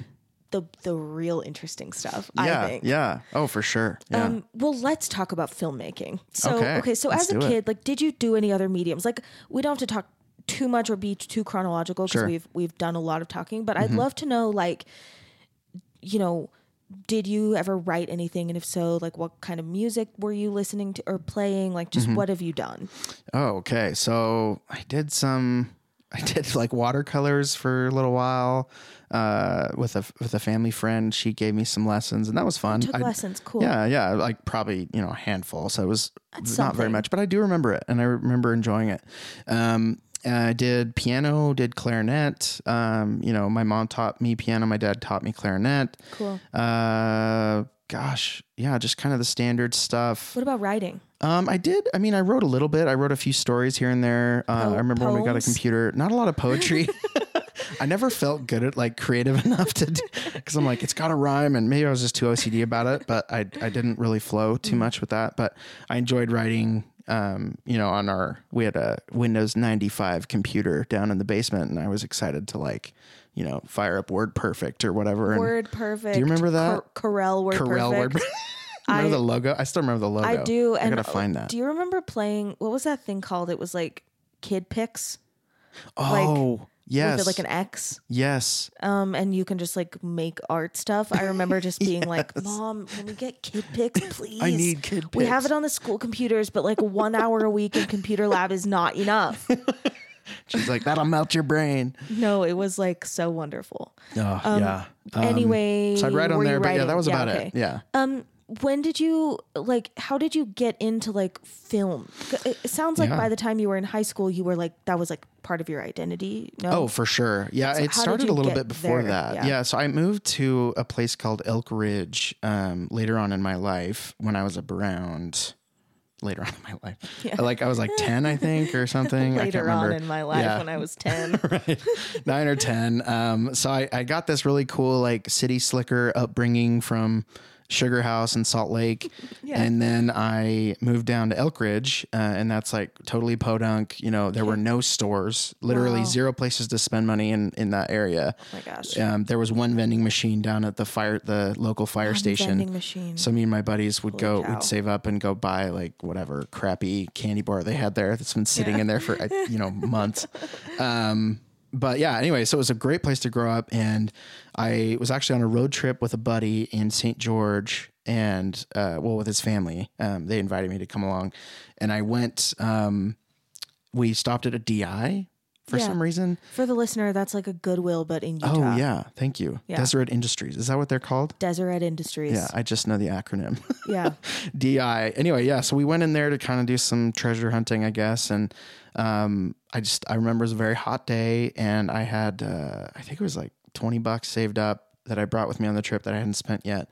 Um, anyway, I found this big VHS camera or camcorder, I guess. Camcorder. But it was like it took literal VHS tape size, like little full size VHS tapes. I thought it was so cool. Yeah. Crazy. Um, and yeah, I bought that. It was all the, it was the 20 bucks. So I bought that and that was kind of my first foray into, I mean, I'd messed around with family cameras every once in a while, but that felt like kind of my, like, okay, I'm going to like, you know, So you were make some videos here. when at what age were you like, hey, I'm a kid who's interested in film Ooh, honestly, forever? I mean, no, I mean, I, I've always liked movies, but I wouldn't say I was like especially obsessed when I was a kid or anything. Um, I, I do remember, oh, and I was even going to tell the story. Um, but I probably went off on a tangent, but I, Fine. you, when my dad would play music in the living room really loudly, he would play classical music. I would just go in there and like dance, but it wasn't like a dance. It was like I would do faces at him and stuff, and he loved it. He would like clap, and I was like, I'm really gifted. Oh, because you, had said you were doing stupid performing, but no, Oh, I God, love it was that so though. Bad. It, I like, love it makes me cringe now. Think, but No, I, no, I can, no. as a parent now, I could be like, I would mean, absolutely course, adore it as a parent. You, You know, cringe as an adult when you think that like that child is yourself, but like that child is a child. Right. You Oh, know, for like, sure. If a Yeah. child is doing that, you're like, this is delightful. oh, it's so fan. like what a hilarious so- child. Yeah, it's so like the creativity. It was one of the few, the earliest memories where I literally had absolutely zero care what anybody else thought about the thing I was doing. And I think that's the beauty of kids is they they don't have any I mean it's like why kids don't care about like farting around other people or walking around with just a diaper on or whatever because they're not fit they don't care they're like Yeah. why would you care about if naked or so, so Yeah. there's this weird yeah it's kind of that beautiful moment of when I do look back on it I'm like I it, it's a, such a great memory because I was literally just doing whatever. There was no Yeah. story. There was no. I was the music, and I was like was moving in- but around it's and making improv. faces. Yeah, oh that's yeah, kind but of like improv. terrible improv, And right? your dad loved it, oh, which yeah, also yeah. is something. Right. So it was like this kind of cool moment between, you know, a parent and a child. Um, but yeah, so I, I think there's always been that I've always enjoyed um, movies because I, I, I've always loved seeing how people react to, I've like what, you know, hearing people laugh, being in a crowd, that kind of thing. It's always, so I think that's, when I bought the camera, it was mostly to make videos with my friends, and Okay. we always had like You little fun like, ideas. oh, and film. You were just like, this is going to be goofy. yeah, oh yeah. Okay. I was. I, I mean, I hadn't even really. I mean, I'd watched plenty of movies, but I'd never really thought about like cinema. You know, like I artists mean, with a thin yeah. cigarette, kind of. Sure. Like it was never really from that perspective, I guess. Probably just because I was pretty basic, and you know, I just loved like Ninja, Ninja Turtles and whatever. But yeah, once I started getting into it more. Um, that's definitely when you know I started appreciating some other parts of it. But yeah, it started very, Cool. very So- simply, very superficially. I, like, how did you kind of, cause did you, you majored in, you majored in an art thing, right? Did yeah, you say that? in yeah. film, but In or film. media arts is the technical Okay, name for I had degree. forgot what it yeah. was, what you had called it, uh, an art thing. No. Um, and you went to BYU, right? Uh-huh, that yep. you know Ryan from there too. You were there at the same time. uh huh. Yep. Um, so Or wait, so did Ryan go? well, He did go to he BYU, did go to? BYU. Yeah, I don't even know if I just yeah. He oh for right, sure- duh. Yeah, he I for taught sure went to MTC and everything. Yeah. yeah, Yeah. right. Um, Mongolian. um, so I want to know like how you kind of became a kid that's like I'm an art kid. Oh, okay. Let's I'm see. so interested in that kind of yeah, stuff. I mean, honestly, it, it. I think it just started with that camera. To be honest, that was kind of the first um, experience I ever had from taking uh, a a project or an idea in me and my friend's eyes, and we actually started what we call Elk Ridge Boys (ERB). Adorable. Um, it's it's amazing. I still have the logo that we drew, and it's literally just a circle with ERB sort of like shaped to the oval shape. It's I really love it. Even just like making, even the idea of like making a logo feels so imaginative. Like, Oh, right, yeah. For for kids, especially like then, you know, because Yeah, now yeah. it's like branding, but Right. but you know, like for kid for a kid back then to be like, we are a thing. Oh, yeah, we that's had, like, that a- like yeah. ownership that I was talking about. Just Right, like right. we're taking this seriously, even if like there's not an adult in our lives that cares. Oh yeah, yeah. I mean, and I think the the the cool part too was we were lucky enough to we, we started a news channel basically.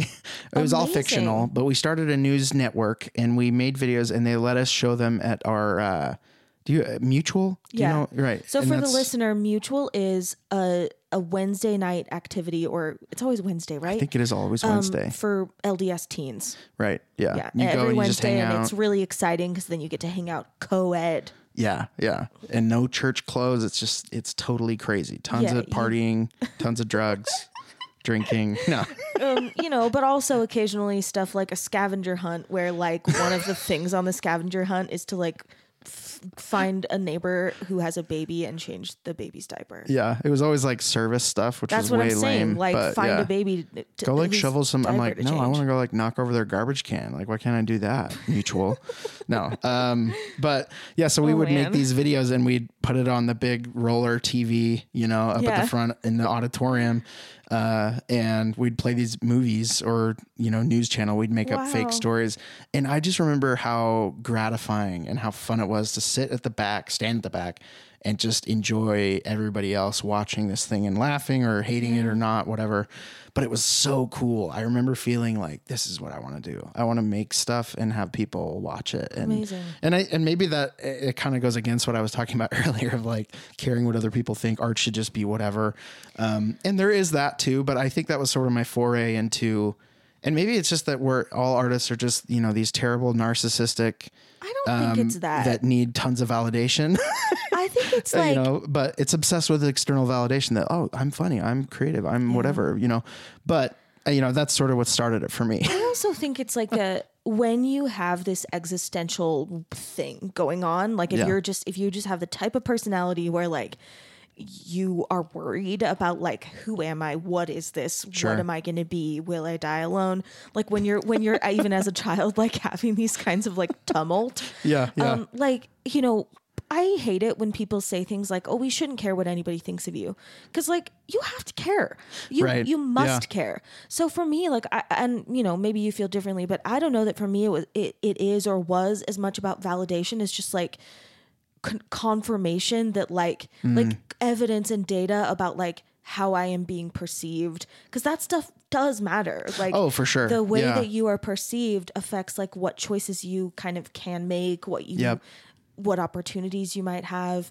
So if you are trying to figure out like who am I and you're kind of thinking like, well, I might be funny or like, well, I might be interested in this, I might be artistic, Mm. Yeah. you know, to have that kind of confirmation of like or like a little data of like, okay, maybe I am.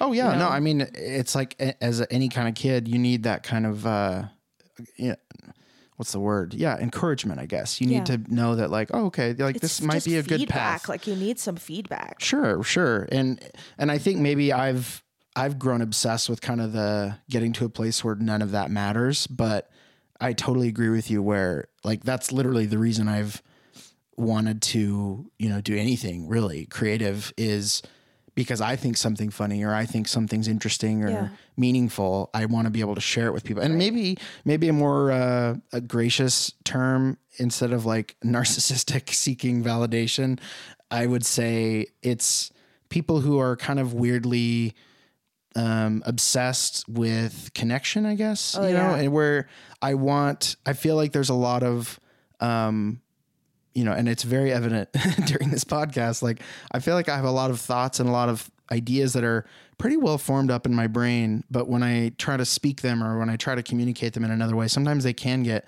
jumbled and mis, you know, misunderstood. And I think a lot of artists might be similar. Yeah. Um, in the sense that they find their their one thing, they're like, oh, I feel like I can actually communicate very clearly through this medium. Totally. Um, and that's like, well, now I can finally connect with people on that weird, Yeah. like level that transcends language, even right. Where I think writing actually, you know, it, there is a way that writing can transcend itself in a way with words or whatever. But I feel like there's so many. Everybody has kind of these nebulous, weird, colorful thoughts that don't really work in a word or in a this or that. So once they find their thing, they're like, "Ooh, okay, this is the way I can." I mean, I, I played in a dumb little rock band when I was in high school and I played drums. And there were a few moments where I remember playing with my friends and we weren't like, you know, we were not, we were close. And, you know, we enjoyed what we were doing, but I remember these weird moments where we'd make eye contact while we were playing. Yeah. And uh, we'd hit a really cool part in the song or whatever. And it's just like, I was like, what the hell just happened? Like, Yeah. that felt amazing. It's so and it was like yeah. the cool, and it was like, we never talked about it exactly because I almost feel talking like you would be doing it a disservice by like, dude, that was cool. Yeah. Um, but Yeah. so I think those little moments is what people hunger for, Yeah, and those are the little nuggets. chasing that. Right, right, Yeah. and it's it's very hard to describe. It's very well, not to describe it. It's hard to um to replicate it with a word. I was gonna say you like you can't prove it.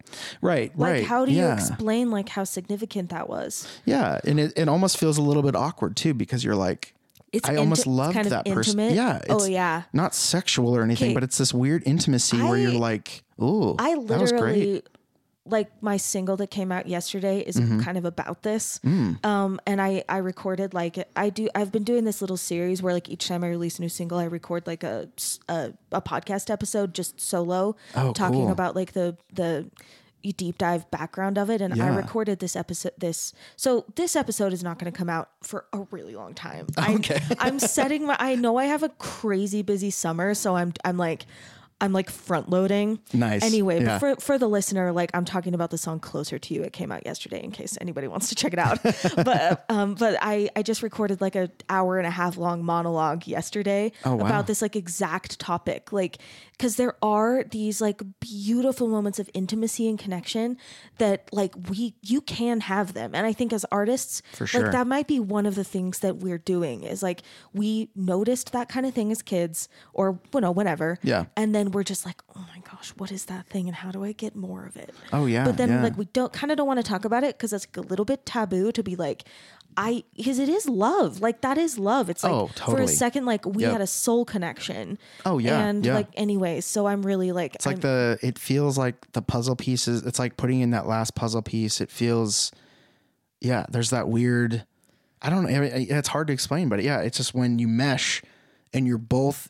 You can just feel it in your soul that you're both seeing and experiencing the same emotion at the same time. Yeah. There's no disconnect. It's like you're closer to that person than you've ever been, or with any any other human being, right? So it's Yeah. yeah, it's those little blips of, and I think yeah, or like you say, art can create those moments.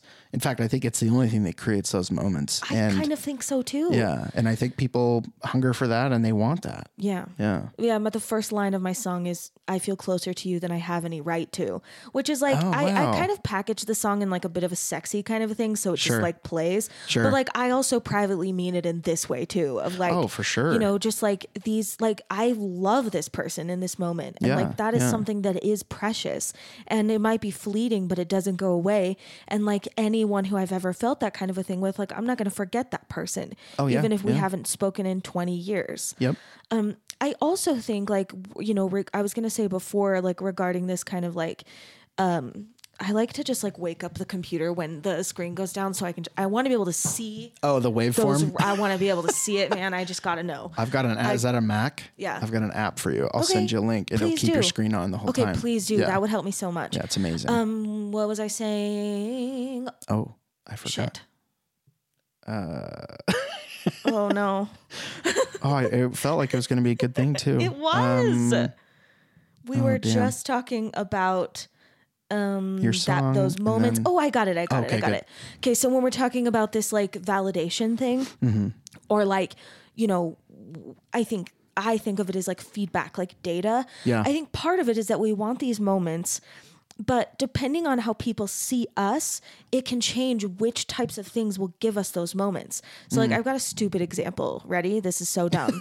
um, I love watching The Bachelor. Sorry, I just do too. guilty. Really? Well, not the bad. I, I like. You like I call it trash TV? TV. I don't mean to like. yeah, just, no, You know. no, no. It is. Yeah, it's I, trash. I watch. Me and my wife watch uh, Real Housewives of Salt Lake, and Yeah. it's my favorite. I thing. love it. Yeah. So yeah, The Bachelor, like it, it's so interesting to me because they are real people. Oh, you yeah. know, like there's Yeah. something that's so interesting about that. But there's this character on like the season right now. It's a character, a woman, a, an actual real woman, but her name's Gabby, and she um she's like she was a dancer for like the Denver Denver Broncos, I think. Okay. And I think she is hilarious. Okay. Like she has got Yeah. a dry sense of humor. She's dropping stuff all the time that I'm like, that is so funny.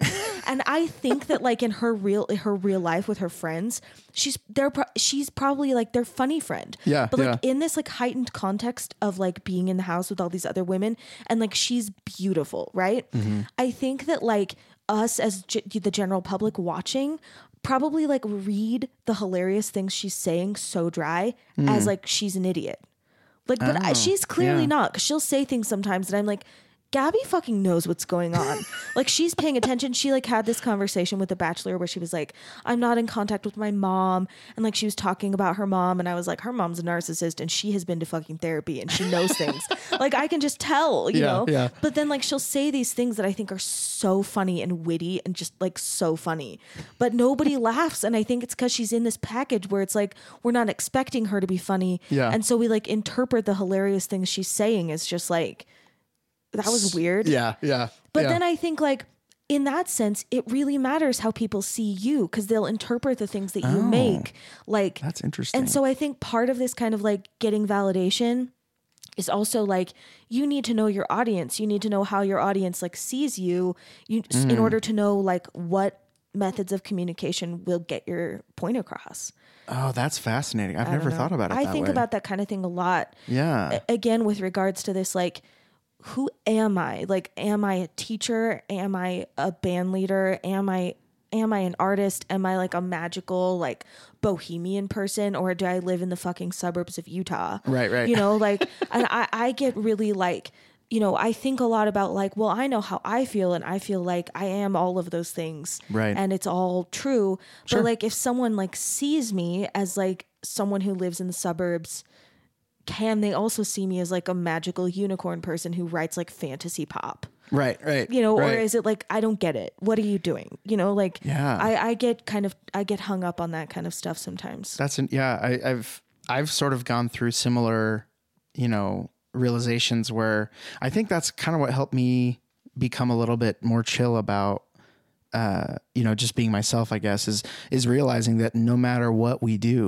you know, people in passing, people that you're not really spending a lot of time with will never know, Yeah. right? And that's sad in a way, but it's also pretty high expectations, right? Like it's it's expecting somebody to look at you and understand all of the facets and all the nuance and complexity Right. that makes up you as a person and you know that's hard and that and I think people should want to do that but some people just don't care right yeah and or so they I just think don't even know it's possible because they're not thinking like that right right right which I, I think is part of why I like doing this podcast because I Yeah. love hearing like what other people are. I mean, that's why the podcast is called Artifice because Mm. like I, I I think it's a cool word, but also it means like what what you see isn't what's true, um, Mm, yeah. right? Like that's kind of what that means, and I think those of us a, as artists inherently are are um, always flirting with that line because uh, the things that we put out, you know, this painting, this movie, this book, like that's the thing that people see when like it's the very very end, like. right it's the result And yeah. people will write a story and they will imply a narrative based on that thing that's now fully externalized from yourself. Mm. And so they're they're kind of like inherently, I think, is like this um th- not an artifice that's intentional, but an artifice that just is like unavoidable. um Mm, yeah. you know in like what it is that we do cuz people don't know, you know, how many hours you spent like doing something so tedious, Sure, making yeah. this magical thing Right. or like what actually like what actually got you here, you know? That's interesting. Yeah, I almost wonder too if, at least with a lot of like film and, and media, it seems to me that the the truly the really successful artists or the people that create things that a lot of people resonate with and enjoy are the ones who are able to include as much of that kind of creative journey as possible in the end result. Because I feel like and who was it? The other like the big first podcast guy. I forget his name. Ira glass right? Yeah. Is that him? Yeah. Um, he did This American Life, right? Does he This talk- American Life. Or he still does. Yeah. Oh my gosh. Yeah. It's an Um, amazing podcast. It is really great. Uh, clearly, I don't listen to it right now because I didn't know that he was still doing sh- it's really good. But no, Yeah. I, I I've listened to. I have so many podcasts that I listen to that I. I'm the same. It's hard to. It's another one of those things where it's like it's sad because there's no way I'll ever be able to listen to all of them. Yeah, Um, yeah. Anyway, I digress. But uh, I remember him talking about his process of creating stuff and it always being trash, and he hated it, and he's just like, "This is not what I want to be making." Um, and he said a lot of people give up before they start actually making the stuff they want to make, and I think that's another way of saying the end result doesn't include all of that good stuff that you've built up a taste for because you've enjoyed other people's creations, you know, growing up, whatever.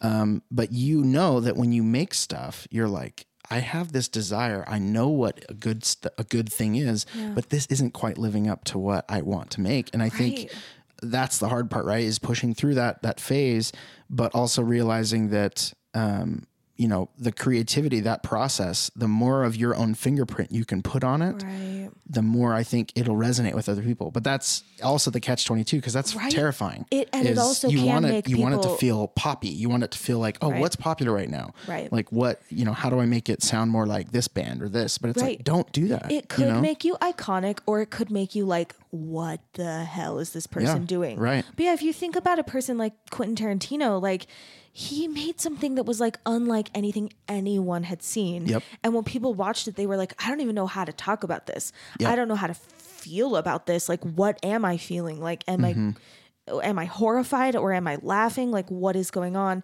And I think, you know, that probably took like, maybe it didn't even take courage from Quentin Tarantino because he just might be the kind of crazy where he's just like, I know it's good. yeah, And you're or he doesn't see care, right? He's like, I, know I want to make like, money, but those yeah. of us that are watching Pulp Fiction or whatever, Mm-hmm. was that his first kind of like, Pulp Fiction was like kind of his first like put him on the map yeah, movie yeah, Um, you know, when people are watching it, there there's no way they're going to assume that the person who made that is like normal. like Right, they right, can't. yeah. So then, you know, they're going to take this movie and they're going to look at Quentin Tarantino and be like, "Okay, tell us what kind of weird you are because you're clearly something." yeah, yeah. You know, they're they're in no way are they like assuming that he's like their brother or like Sure. you know, right? Well, and, and the beauty of it, i a I fine feel like, is that is that conversation isn't even a requirement anymore because his weirdness is infused in his his creation, Right. and it'll it's eternal. It's like this. It's it, it'll never die. But then you know, on and like that's the other hand, if you think of someone like Ben Affleck, who like he presents as kind of like a pretty boy and kind of normal. Yeah. But he also is like visionary in like his own way. And I think a Oh, sure. lot of people Yeah. like a lot of the general public like kind of discounts like the the genius in what he makes because they see him as an idiot.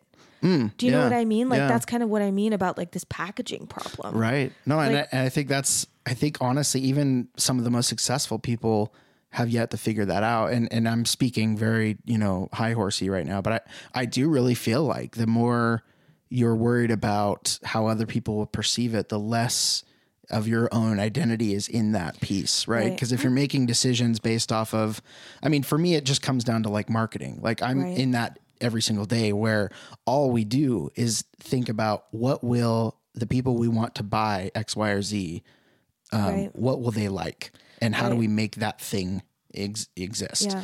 And and I think that's it's art, but from the other direction, Right. where you're saying how do we build something that accomplishes this? Whereas art, from its pure sense, I guess the capital A stuff that people are doing for for passion is they start from the very back and they say, what do I want to make? And they make that thing, and at the purest it can stay throughout the end result. Then I think some people are just lucky that their taste so happens to line up with Steven Spielberg, uh, Quentin Tarantino. I don't know if they're enlightened and they have any kind. I don't think that's the truth. I think what what happened is they enjoy making those things, therefore.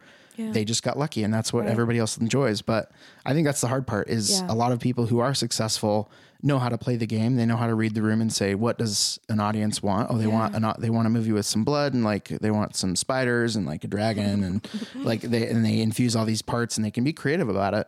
But in the end, if I I don't know, I think that's kind of where, and that's sort of maybe overly philosophical, but No, I love it. I think it's it's more interesting to say, you know, start at the very back, and I it's just in so your own head, and then it kind of can go through. My But- philosophy about this is like when I'm making a new project, I was also talking about this in this episode I recorded yesterday. Yeah. so Oh, like, awesome. I'm not bullshitting. Like I, Yeah. I just was saying this out loud and there's a recording of it. but like I take the creative process like so kind of um like sacred. Like Mm-hmm. I don't I don't want to talk to anyone else about it because I don't want anyone else's brain to like fuck it up Yeah, before yeah. it's finished. Like Right. I need for it to be like that pure kind of like distillation of like Mm-hmm. the weird stuff that's going on in my brain.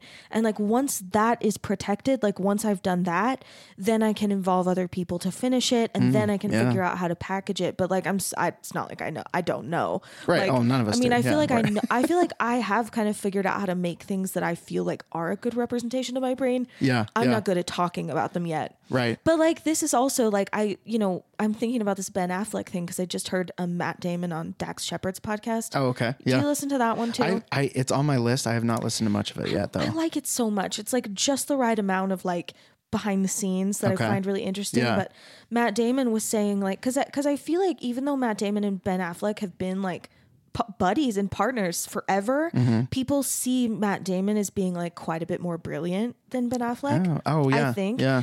Anyway, Matt Damon was say. talking about this and he was saying like it makes me so mad because like we wrote Good Will Hunting together.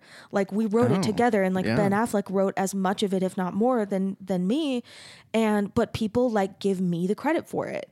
And Hmm. Matt Damon was saying like it really makes me mad because like people see us differently but like Ben is a genius. Yeah, And yeah. then I kind of just was like that's fucked up. Like but it's true. Like and it's not like it's Ben Affleck's fault. It's just like we did this. Like we watched that yeah. movie.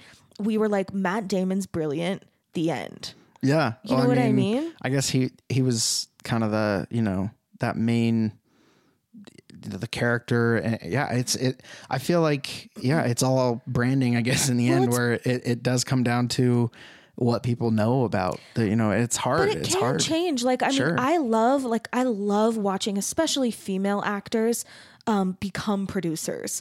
Like I Mm. love watching like a Reese Witherspoon like go from being like legally in legally blonde, you know, Right, go from being right. Elle Woods Yep. to be making to be a producer in like some of the best, most artful TV that we have. Yeah, Or like yeah. watching Nicole Kidman or like, you know, I don't know, or even someone like Blake Lively. Like I feel like, you know, at the beginning of her career, it felt like she was like an ingenue who would like kind of not not a real actor. sure she you was know, just yeah Kind of like part. silly, pretty long legs, blonde hair. Right, right. Um, and then, you know, watching her like move into acting that's like a whole different kind of acting. Like Yep.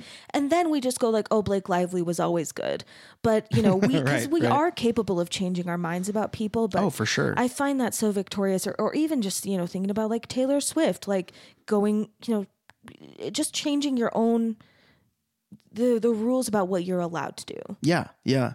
No, I think I think that's great, and I, I think there have been tons of examples of that in our world where, yeah, you have somebody who's one thing, and then they said, you know what, like I've achieved success here, and there's this whole other side of me that people awesome. don't know about, and Right. you know, yeah, and, it, and it's so fun for us as consumers, right, that we can enjoy that Yeah. and, and and connect with them in a different way. Yeah, or like I love that Jeff Goldblum makes music. Right, Even if yeah, it, like I've never heard it, it could be shitty. I don't care. Like I love that Jeff Goldblum. Who, who's more famous than Jeff Goldblum? Right, Who's right. more like iconic than Jeff Goldblum? Yeah. He's just like also I'm gonna make artsy music. yeah, just cause It's great. Like it's fantastic. That's amazing, I'm- yeah. And I I love like, you know, Carrie Brownstein being in Portlandia and also Sleater-Kinney. Like right. Oh yeah, uh, yeah. I mean, but like I can see her really struggling. Like I can see people being like, "Sorry, you're gonna do like a skit show." Like I don't, right. I don't see you Oh, doing that. Like you're in a punk band, Yeah, yeah. and then her just being like, "No, no, no, like." No, I can do it. And I just Yeah. imagine like Carrie Brownstein and Fred Armisen, who's also a comedian and a drummer. Right. Just like I can imagine Fred Armisen just being like, "No, I believe it, and I know because like I am both." Sure. Yeah. Anyway, I just I don't know. I find those things to be like so fascinating. Oh yeah, I, I'm I'm totally the same the same way about like I, I don't ever want to be like pigeonholed I guess into a, a certain like oh that's what you're you do and and I sort of don't really subscribe to the whole like uh you know Find your lane. yeah and like or like find a specialty and then you can become a master at it like I don't know maybe maybe I'm just I I- maybe this, and this does go back to spirituality and philosophy, but if I've got one life, like I'm going to change my mind as many times as I damn well please, you know. I agree with you. and and, yeah. and I want to try a bunch of stuff and I want to experience things, even if they don't ever pan out in the, you know, uh, the standard definition of what success Sure. is, money or whatever. Um, it's still something where I mean, yeah, it's like when I'm on a, my deathbed, I don't want to regret not attempting something or not trying Right. out a new experience. you You, never know, know what you're working toward. Like I was just right. talking about this with another friend the other day, Olivia Custodio, who's also on the podcast, and she's an artist. And Mm. we were talking about people whose mediums kind of like evolve over time. Like yeah, I was thinking about like speaking of podcasts, um, Karen Kilgariff and Georgia Hardstark who do the My Favorite Murder podcast. oh, okay, And like they both have a history of like performance. So Mm-hmm. like Karen Kilgariff was a stand-up comedian. She wrote on the show Baskets and she was a writer for Ellen. She's a TV writer and a stand-up comic. And then Georgia Hardstark had like a cooking show. You know, they're both but then they both like love true crime. And now they have this hit podcast. It's one of the most it's one of the most uh, popular podcasts of all time. They do Oh, wow. worldwide tours. They have, you know, millions of fans. Wow. And it's like you just never know what you're you never know what you're going to. You know, so like Georgia Hardstark, Yeah. you know, there was maybe a time where she was like, "Okay, I'm not Rachael Ray. Like why why do I have a cooking show? What's going on?" or, or like um Derek Waters who does like drunk history, like, you know, wait, that's his name, right? You it is I think it's I've heard Derek of drunk Waters. history. I don't know the name though. Anyway, like just you know, you just never know like if this this dalliance that you're in, this like you know, you're dabbling in something, and it might seem like you're sidetracked, or it might seem like you're like that might just inform like the thing you're gonna do next. Oh, like you sure. just don't know. Yeah. Like you don't know what you're leading to. So Yeah. who's to say whether you know which thing is off path? Because like Oh, totally. you just don't know where yeah, it's you'll going. only know when you're literally dead and you're like looking back at your life and well, not dead, I guess, but close to it. Yeah. And you're like, oh, that's what led to that. Because I mean, now, I mean, anybody looking back, even somebody in their 20s, you know, anybody with any kind of life experience over a year could probably look back and say, kind of draw a line, and and it's not a straight line, right? Right. It's, it's very That's what- curved and That's what I'm interested in you here. go backwards Yeah. and yeah and, and uh, that's something especially close to my heart now because i i've you know as you probably know a little bit now with uh, dad jokes and everything i've i've always wanted to do acting and performing I've and been like right about to ask you when did you start acting for Oh, like yeah. such a long time. Yeah, like well, this is a great there's a transition. go. yeah, I mean, I did I did some musical theater and some theater in high school, and it was amazing. Shout out to Peteetneet Academy. Is this you should really go check it out if you're into any kind of architecture. It's this really old like school Oh, yeah. academy in Payson. Cool. right by Elk Ridge. Anyway, um, did some plays and stuff there and just adored it and loved it. And and then took a break from that and did some the video stuff, kind of like with the camera and everything. Yeah. And yeah, so I, I've been in video editing and film kind of behind the camera this whole time, but I just I've always had that itch to kind of want to go do it. And I've watched a lot of people in the editing bay, and there's sometimes I don't know. I yeah, it, it- when you say all these things can kind of feed into one another, it's totally true, especially in the arts. Yeah. Um, I I feel like the experience I've had with you know deciding which take is is is good and and being behind the scenes and even directing some actors in the past and casting. Um it it's yeah it it it sort of just felt like something that I've always wanted to do and being able to pull experiences that I've had outside of you know I haven't been a I wasn't a child actor. I didn't get an Yeah. agent when I was 12 or whatever. Um and there's definitely some doubt there where I'm like oh like I, I'm way behind or whatever. I hear you, man. but yeah, it kind of came to a point where there were a lot of years where I thought about doing it. And I'm like, it's too late. Like I, I'm not going to make any money. And I, and I realized I was making a lot of decisions on what I wanted to do based on those kind of superficial things that I didn't really care about. Like I, I was told that that's what mattered. And I'm doing that still. Like yeah. Oh yeah. No, I, s- I that- totally am too. I'll wake up in the middle of the night and be like, "What am I doing?" Right. yeah. Oh, for sure. yeah. No, I, and that's definitely uh, kind of the thing that played in it for me is where it also plays into kind of what we talked about with the self love thing, where I was like, you know what? I don't give a fuck anymore. Like, I'm going to go and Yeah. try this. And if people think like he's an act, like he's trying to act, like, what the fuck? Like, why is he doing that? What a waste of time. He has kids. He's, he's like older, you know, get whatever.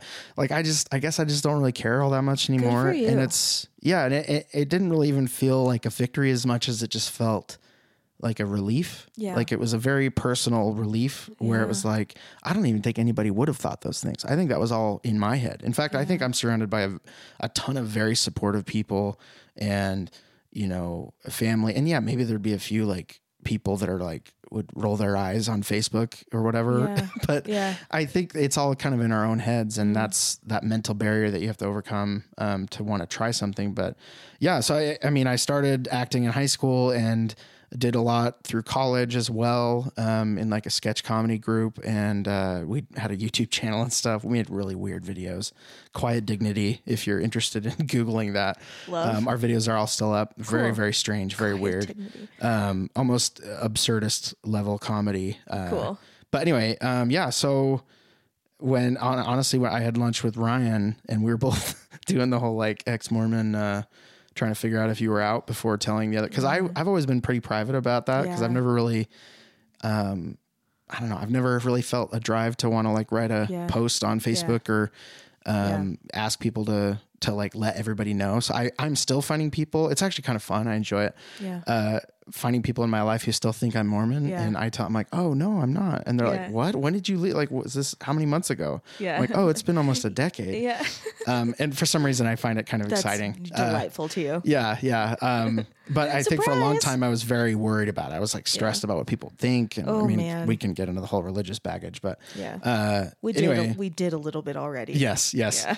Um, but yeah, when I met with Ryan, uh, I saw he had a tattoo, and I was like, "Oh, that's a good, good sign." Um, and then we eventually found out we're like, "Oh, thank God, we See, I'm the opposite freely." of you. I'll just be like, "Are you still Mormon?" Yeah, And then, he- when, and then when people are like, "Yes," then I'm like, "Oh, sorry." Oh, it's still ingrained But in I'll me. say like, "Are you still Mormon?" in a way that's like so presumptuous, like. so like belittling? Are you still with And then that I dumb like church? I hear it. I hear it come out of my mouth, and then I'm like, "Sorry, sorry, sorry." Yeah, yeah, yes, yeah. of course you, of course you are.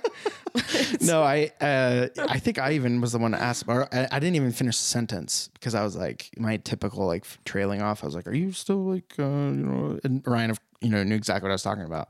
Anyway, um, I found out that he was going into um, video and. Uh, he'd been like an audiologist or whatever, and he's been on the podcast, right? Yeah. Um, the Will and I talk about him all the time because he we collaborated on these videos too. Oh, okay, yeah, right. Um, My but listeners, I if anyone's listening loyally, like they know Ryan. They know think. Ryan. So Well, I want to be Ryan when I grow up. So Me too. Um, he's amazing. But anyway, I uh, yeah, I, he said he was kind of switching gears too. Not kind of like changing cars, getting out of the car he was in and getting in another car and Yeah. driving a totally different direction. yeah, Um, but yeah, that I mean, and that was uh, weirdly, I was kind of doing the same thing where I'm like, I'm gonna start acting. Like, I want to do this. I want to go out Yeah. and I have enough experience. I know like some people, and anyway, so yeah, it was kind of a cool uh, chance that we had to to work together on dad jokes.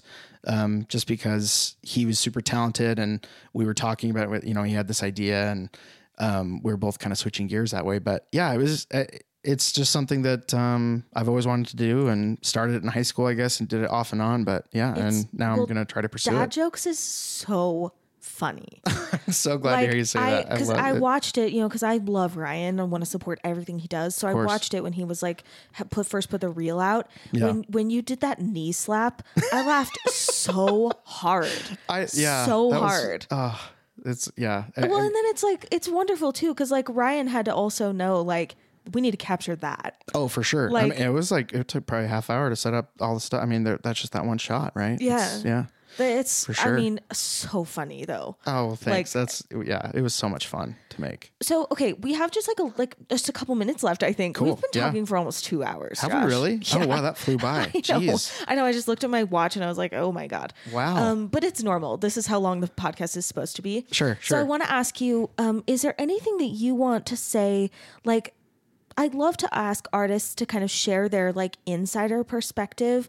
So, like, what if there's you know a couple things you want to say about what is magical about filmmaking about acting like is there anything that you feel like is a thing that like you know that you like wish people knew hmm, That is a really good question. or you, I mean cool question. anything if like if you can't think of a thing like just what do you like No, I- what do you love about it A lot of things, honestly. I, I think the biggest thing, at least for me right now, it changes every millisecond. But I mean, honestly, I, at least with acting, what's always interested me and what's drawn me in um, is the the rawness of it, and I feel like it's one of the few experiences as any kind of artist or creator that you're able to show like the very inside of you, if that makes yeah. sense. To you and it's so direct. It's not, you know, I feel like with a film, you make it, you edit it, whatever, whatever part you had in it, or even like a painting where you're the sole creator of, of whatever this piece of art is. When people look at it, there's still kind of that wall of like, there's the painting and then there's you right, as the artist. Artifice thing. So there's the connection, right? Yeah. So the connection's there, but it's still kind of through this mesh of yeah. something. But I've always enjoyed um, and found so much magic, you know, even in back in my theater days in high school of experiencing those little moments where you were acting with someone else mm. and you both really encompass the character and you and it's similar to the podcast so far yeah. you feel like you don't even know kind of what happened you're like yeah, yeah. that it felt like you prepared and you memorized the script and there's costumes and there's lights and you're not fooling yourself it's not like totally getting lost but there's that magic yeah, where where you've both prepped and you've both done the work and the research and you're able to embody someone else's story. It feels like such a a cool privilege, a cool experience, and honestly, it's just fun. Um, yeah. And I think that's what I would want to say is find things that you enjoy that you really genuinely think are fun and and try to find ways to do them you know yeah. as much as you can and, and i don't want to say it's like do it as a job or yeah. whatever but honestly, I think, you know, some people like accounting, some people like engineering and building bridges or whatever, yeah. but, that's and, and that's awesome. Yeah, yeah, totally. Uh, or, Probably I mean, even more so. accounting, I'm sure accounting can be. Oh, absolutely. I'm sure yeah. it totally can be. Um, Setting up your spreadsheets could probably be creative. right. Like hacking your own, like, yeah, there you go. you know, methodology. Yeah, yeah, exactly. Um, I don't mean creative accounting like Bernie Madoff creative accounting or Ozark, right? yeah, yes. Um, but yeah, I mean, for me, it's all about, uh, I, yeah, I guess I'm going after that. And this is sort of a self realization because I haven't really thought about it this deeply before, but going after those connections. Like I enjoy, um, I feel like I have my own barriers and my own, um, insecurities where I feel like I can't really connect with people a lot of the time. Mm-hmm. But with acting, it almost gives me this excuse where I'm like, oh, well, if my really fallback is like, oh, it's, oh, I have the script. I have to be crying right now. But in reality, I'm actually feeling it and the other person's feeling it. And I feel like there's this connection, but we have this reason to be, yeah. you know, because I've never considered myself like, you know, I want to go out and sing in the hallways at school so people right. can hear me sing, or I want to be like the crazy drama kid. I get it because I'm I'm embarrassed. But I'm for some way. reason, when there's a reason to yeah. to be vulnerable, I feel safe and I feel like I can be in the cocoon of this director or the writer who created yeah. this story, and then I get the pleasure and the enjoyment out of really diving into whatever character I'm playing. And I enjoy comedy, you know. Um, you know, dad jokes obviously was a comedy, but I also enjoy you know the really deep dramas and that are talking about interesting and you know difficult parts of being a person right yeah. Um, yeah so that for me that just felt like this is what i would be doing yeah. if you know if i were super rich and wealthy like i would want to be researching about learning about people and, and trying to embody yeah. somebody else just because it's it's empathy. Know, it's, it's, cathartic. Yeah. Yeah. Yeah. Yeah. Um, speaking of that, like my next question, you're just like, you're providing me all these like perfect segues. It's amazing. um, but uh, I want to ask, do you feel like art and being an artist, making art, studying art has taught you anything about like what it means to be a person or about how people are that, that we haven't already said, like any other kind oh, of insights? I mean, we've talked about it a lot, but yeah, I honestly, I think it's everything really. I think people generally, I mean, honestly, I think life boils down to comfort and pleasure. And I think that's what most people seek after, you know? And uh, I think the fact that, you know, as human beings, we can connect with one another and enjoy that pleasure of learning about another person and, and maybe even realizing connecting on a deep level of like there we're all human together yeah. like there's this base layer not just like me and you but right. we're also connecting at a level where we can feel comfort and we know like we're not alone and we're not um, you know alone in our worries or in our thoughts so when yeah. other people have similar experiences um, I think art does that, and it provides an avenue for people to come together and, and experience a certain emotion or a certain um, kind of that nondescript connection, right? So I think Right. art is is literally the the best way. And art could be any. It could be that bridge. It could be that spreadsheet. The two, you know, people who love figuring out how to set things up in like, a spreadsheet Hey, bro, let me show you like, how I've got oh my my gosh, spreadsheet. that's amazing. I don't know how you did that. Yeah.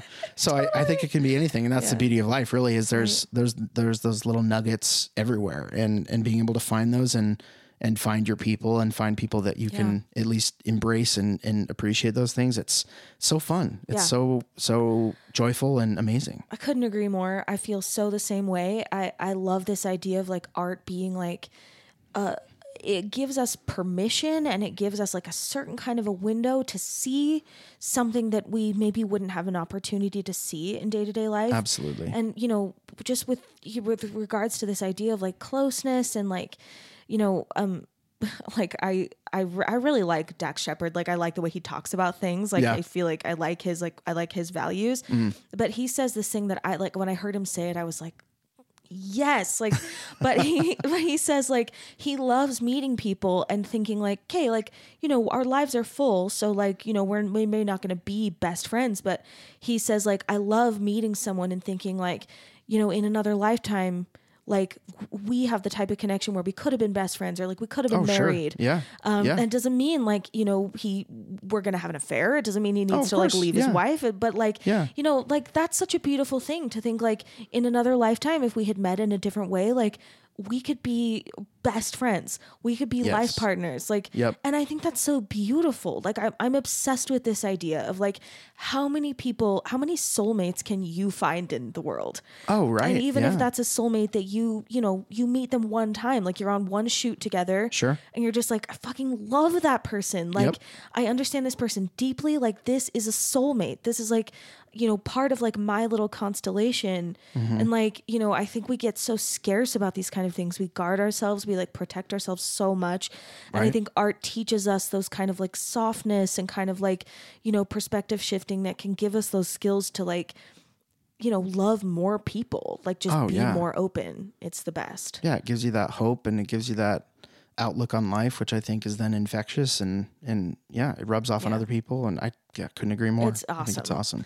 awesome. Yeah. Yay. Okay, that's perfect. So I ask everybody at the end two questions. Okay. Number one, what's your dream collaboration? You can build a whole team. Ooh. It's a dream. Who do you want to act with? Who do you want to have direct you? Who would you love to work with? Oh man. What's the That is a dream? really, really, really good question.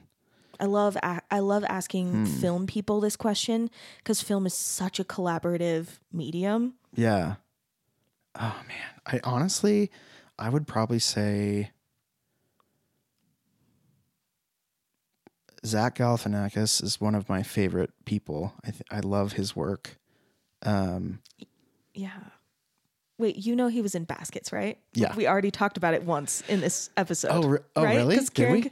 Karen oh, Karen, sorry. Yeah. No. No, but totally did. just I just want to draw this parallel that like we already had a Zach Galifianakis moment right. just now. I think he's great. Yeah, um, and I love his, his sense of humor, especially. Uh, Eric Andre is another. He's very strange though. So if, if you're not into weird comedy, then definitely avoid him. Um, and this is funny. Like I, I should remember his name. I'm terrible with names, which is weird too. But uh, the guy who wrote Mr. Robot, um, I've been following a lot of his work, and this Mm. Is bad because I don't remember his name. But It's okay. um, yeah, I mean, those are some people I'd probably want to be that's with. great. But but I, I just yeah, honestly, I can see you doing like a I can see you in a thing with Zach Galifianakis. Like I feel like that makes perfect sense. uh, that would be amazing. Yeah, he's he's like his his uh between two ferns is one of It's it- so funny. brilliant I, on so many levels. I feel like it's funny too, super fit. Like that's the, those are the really good stuff. Is when it's like Yeah. accessible to pretty much anybody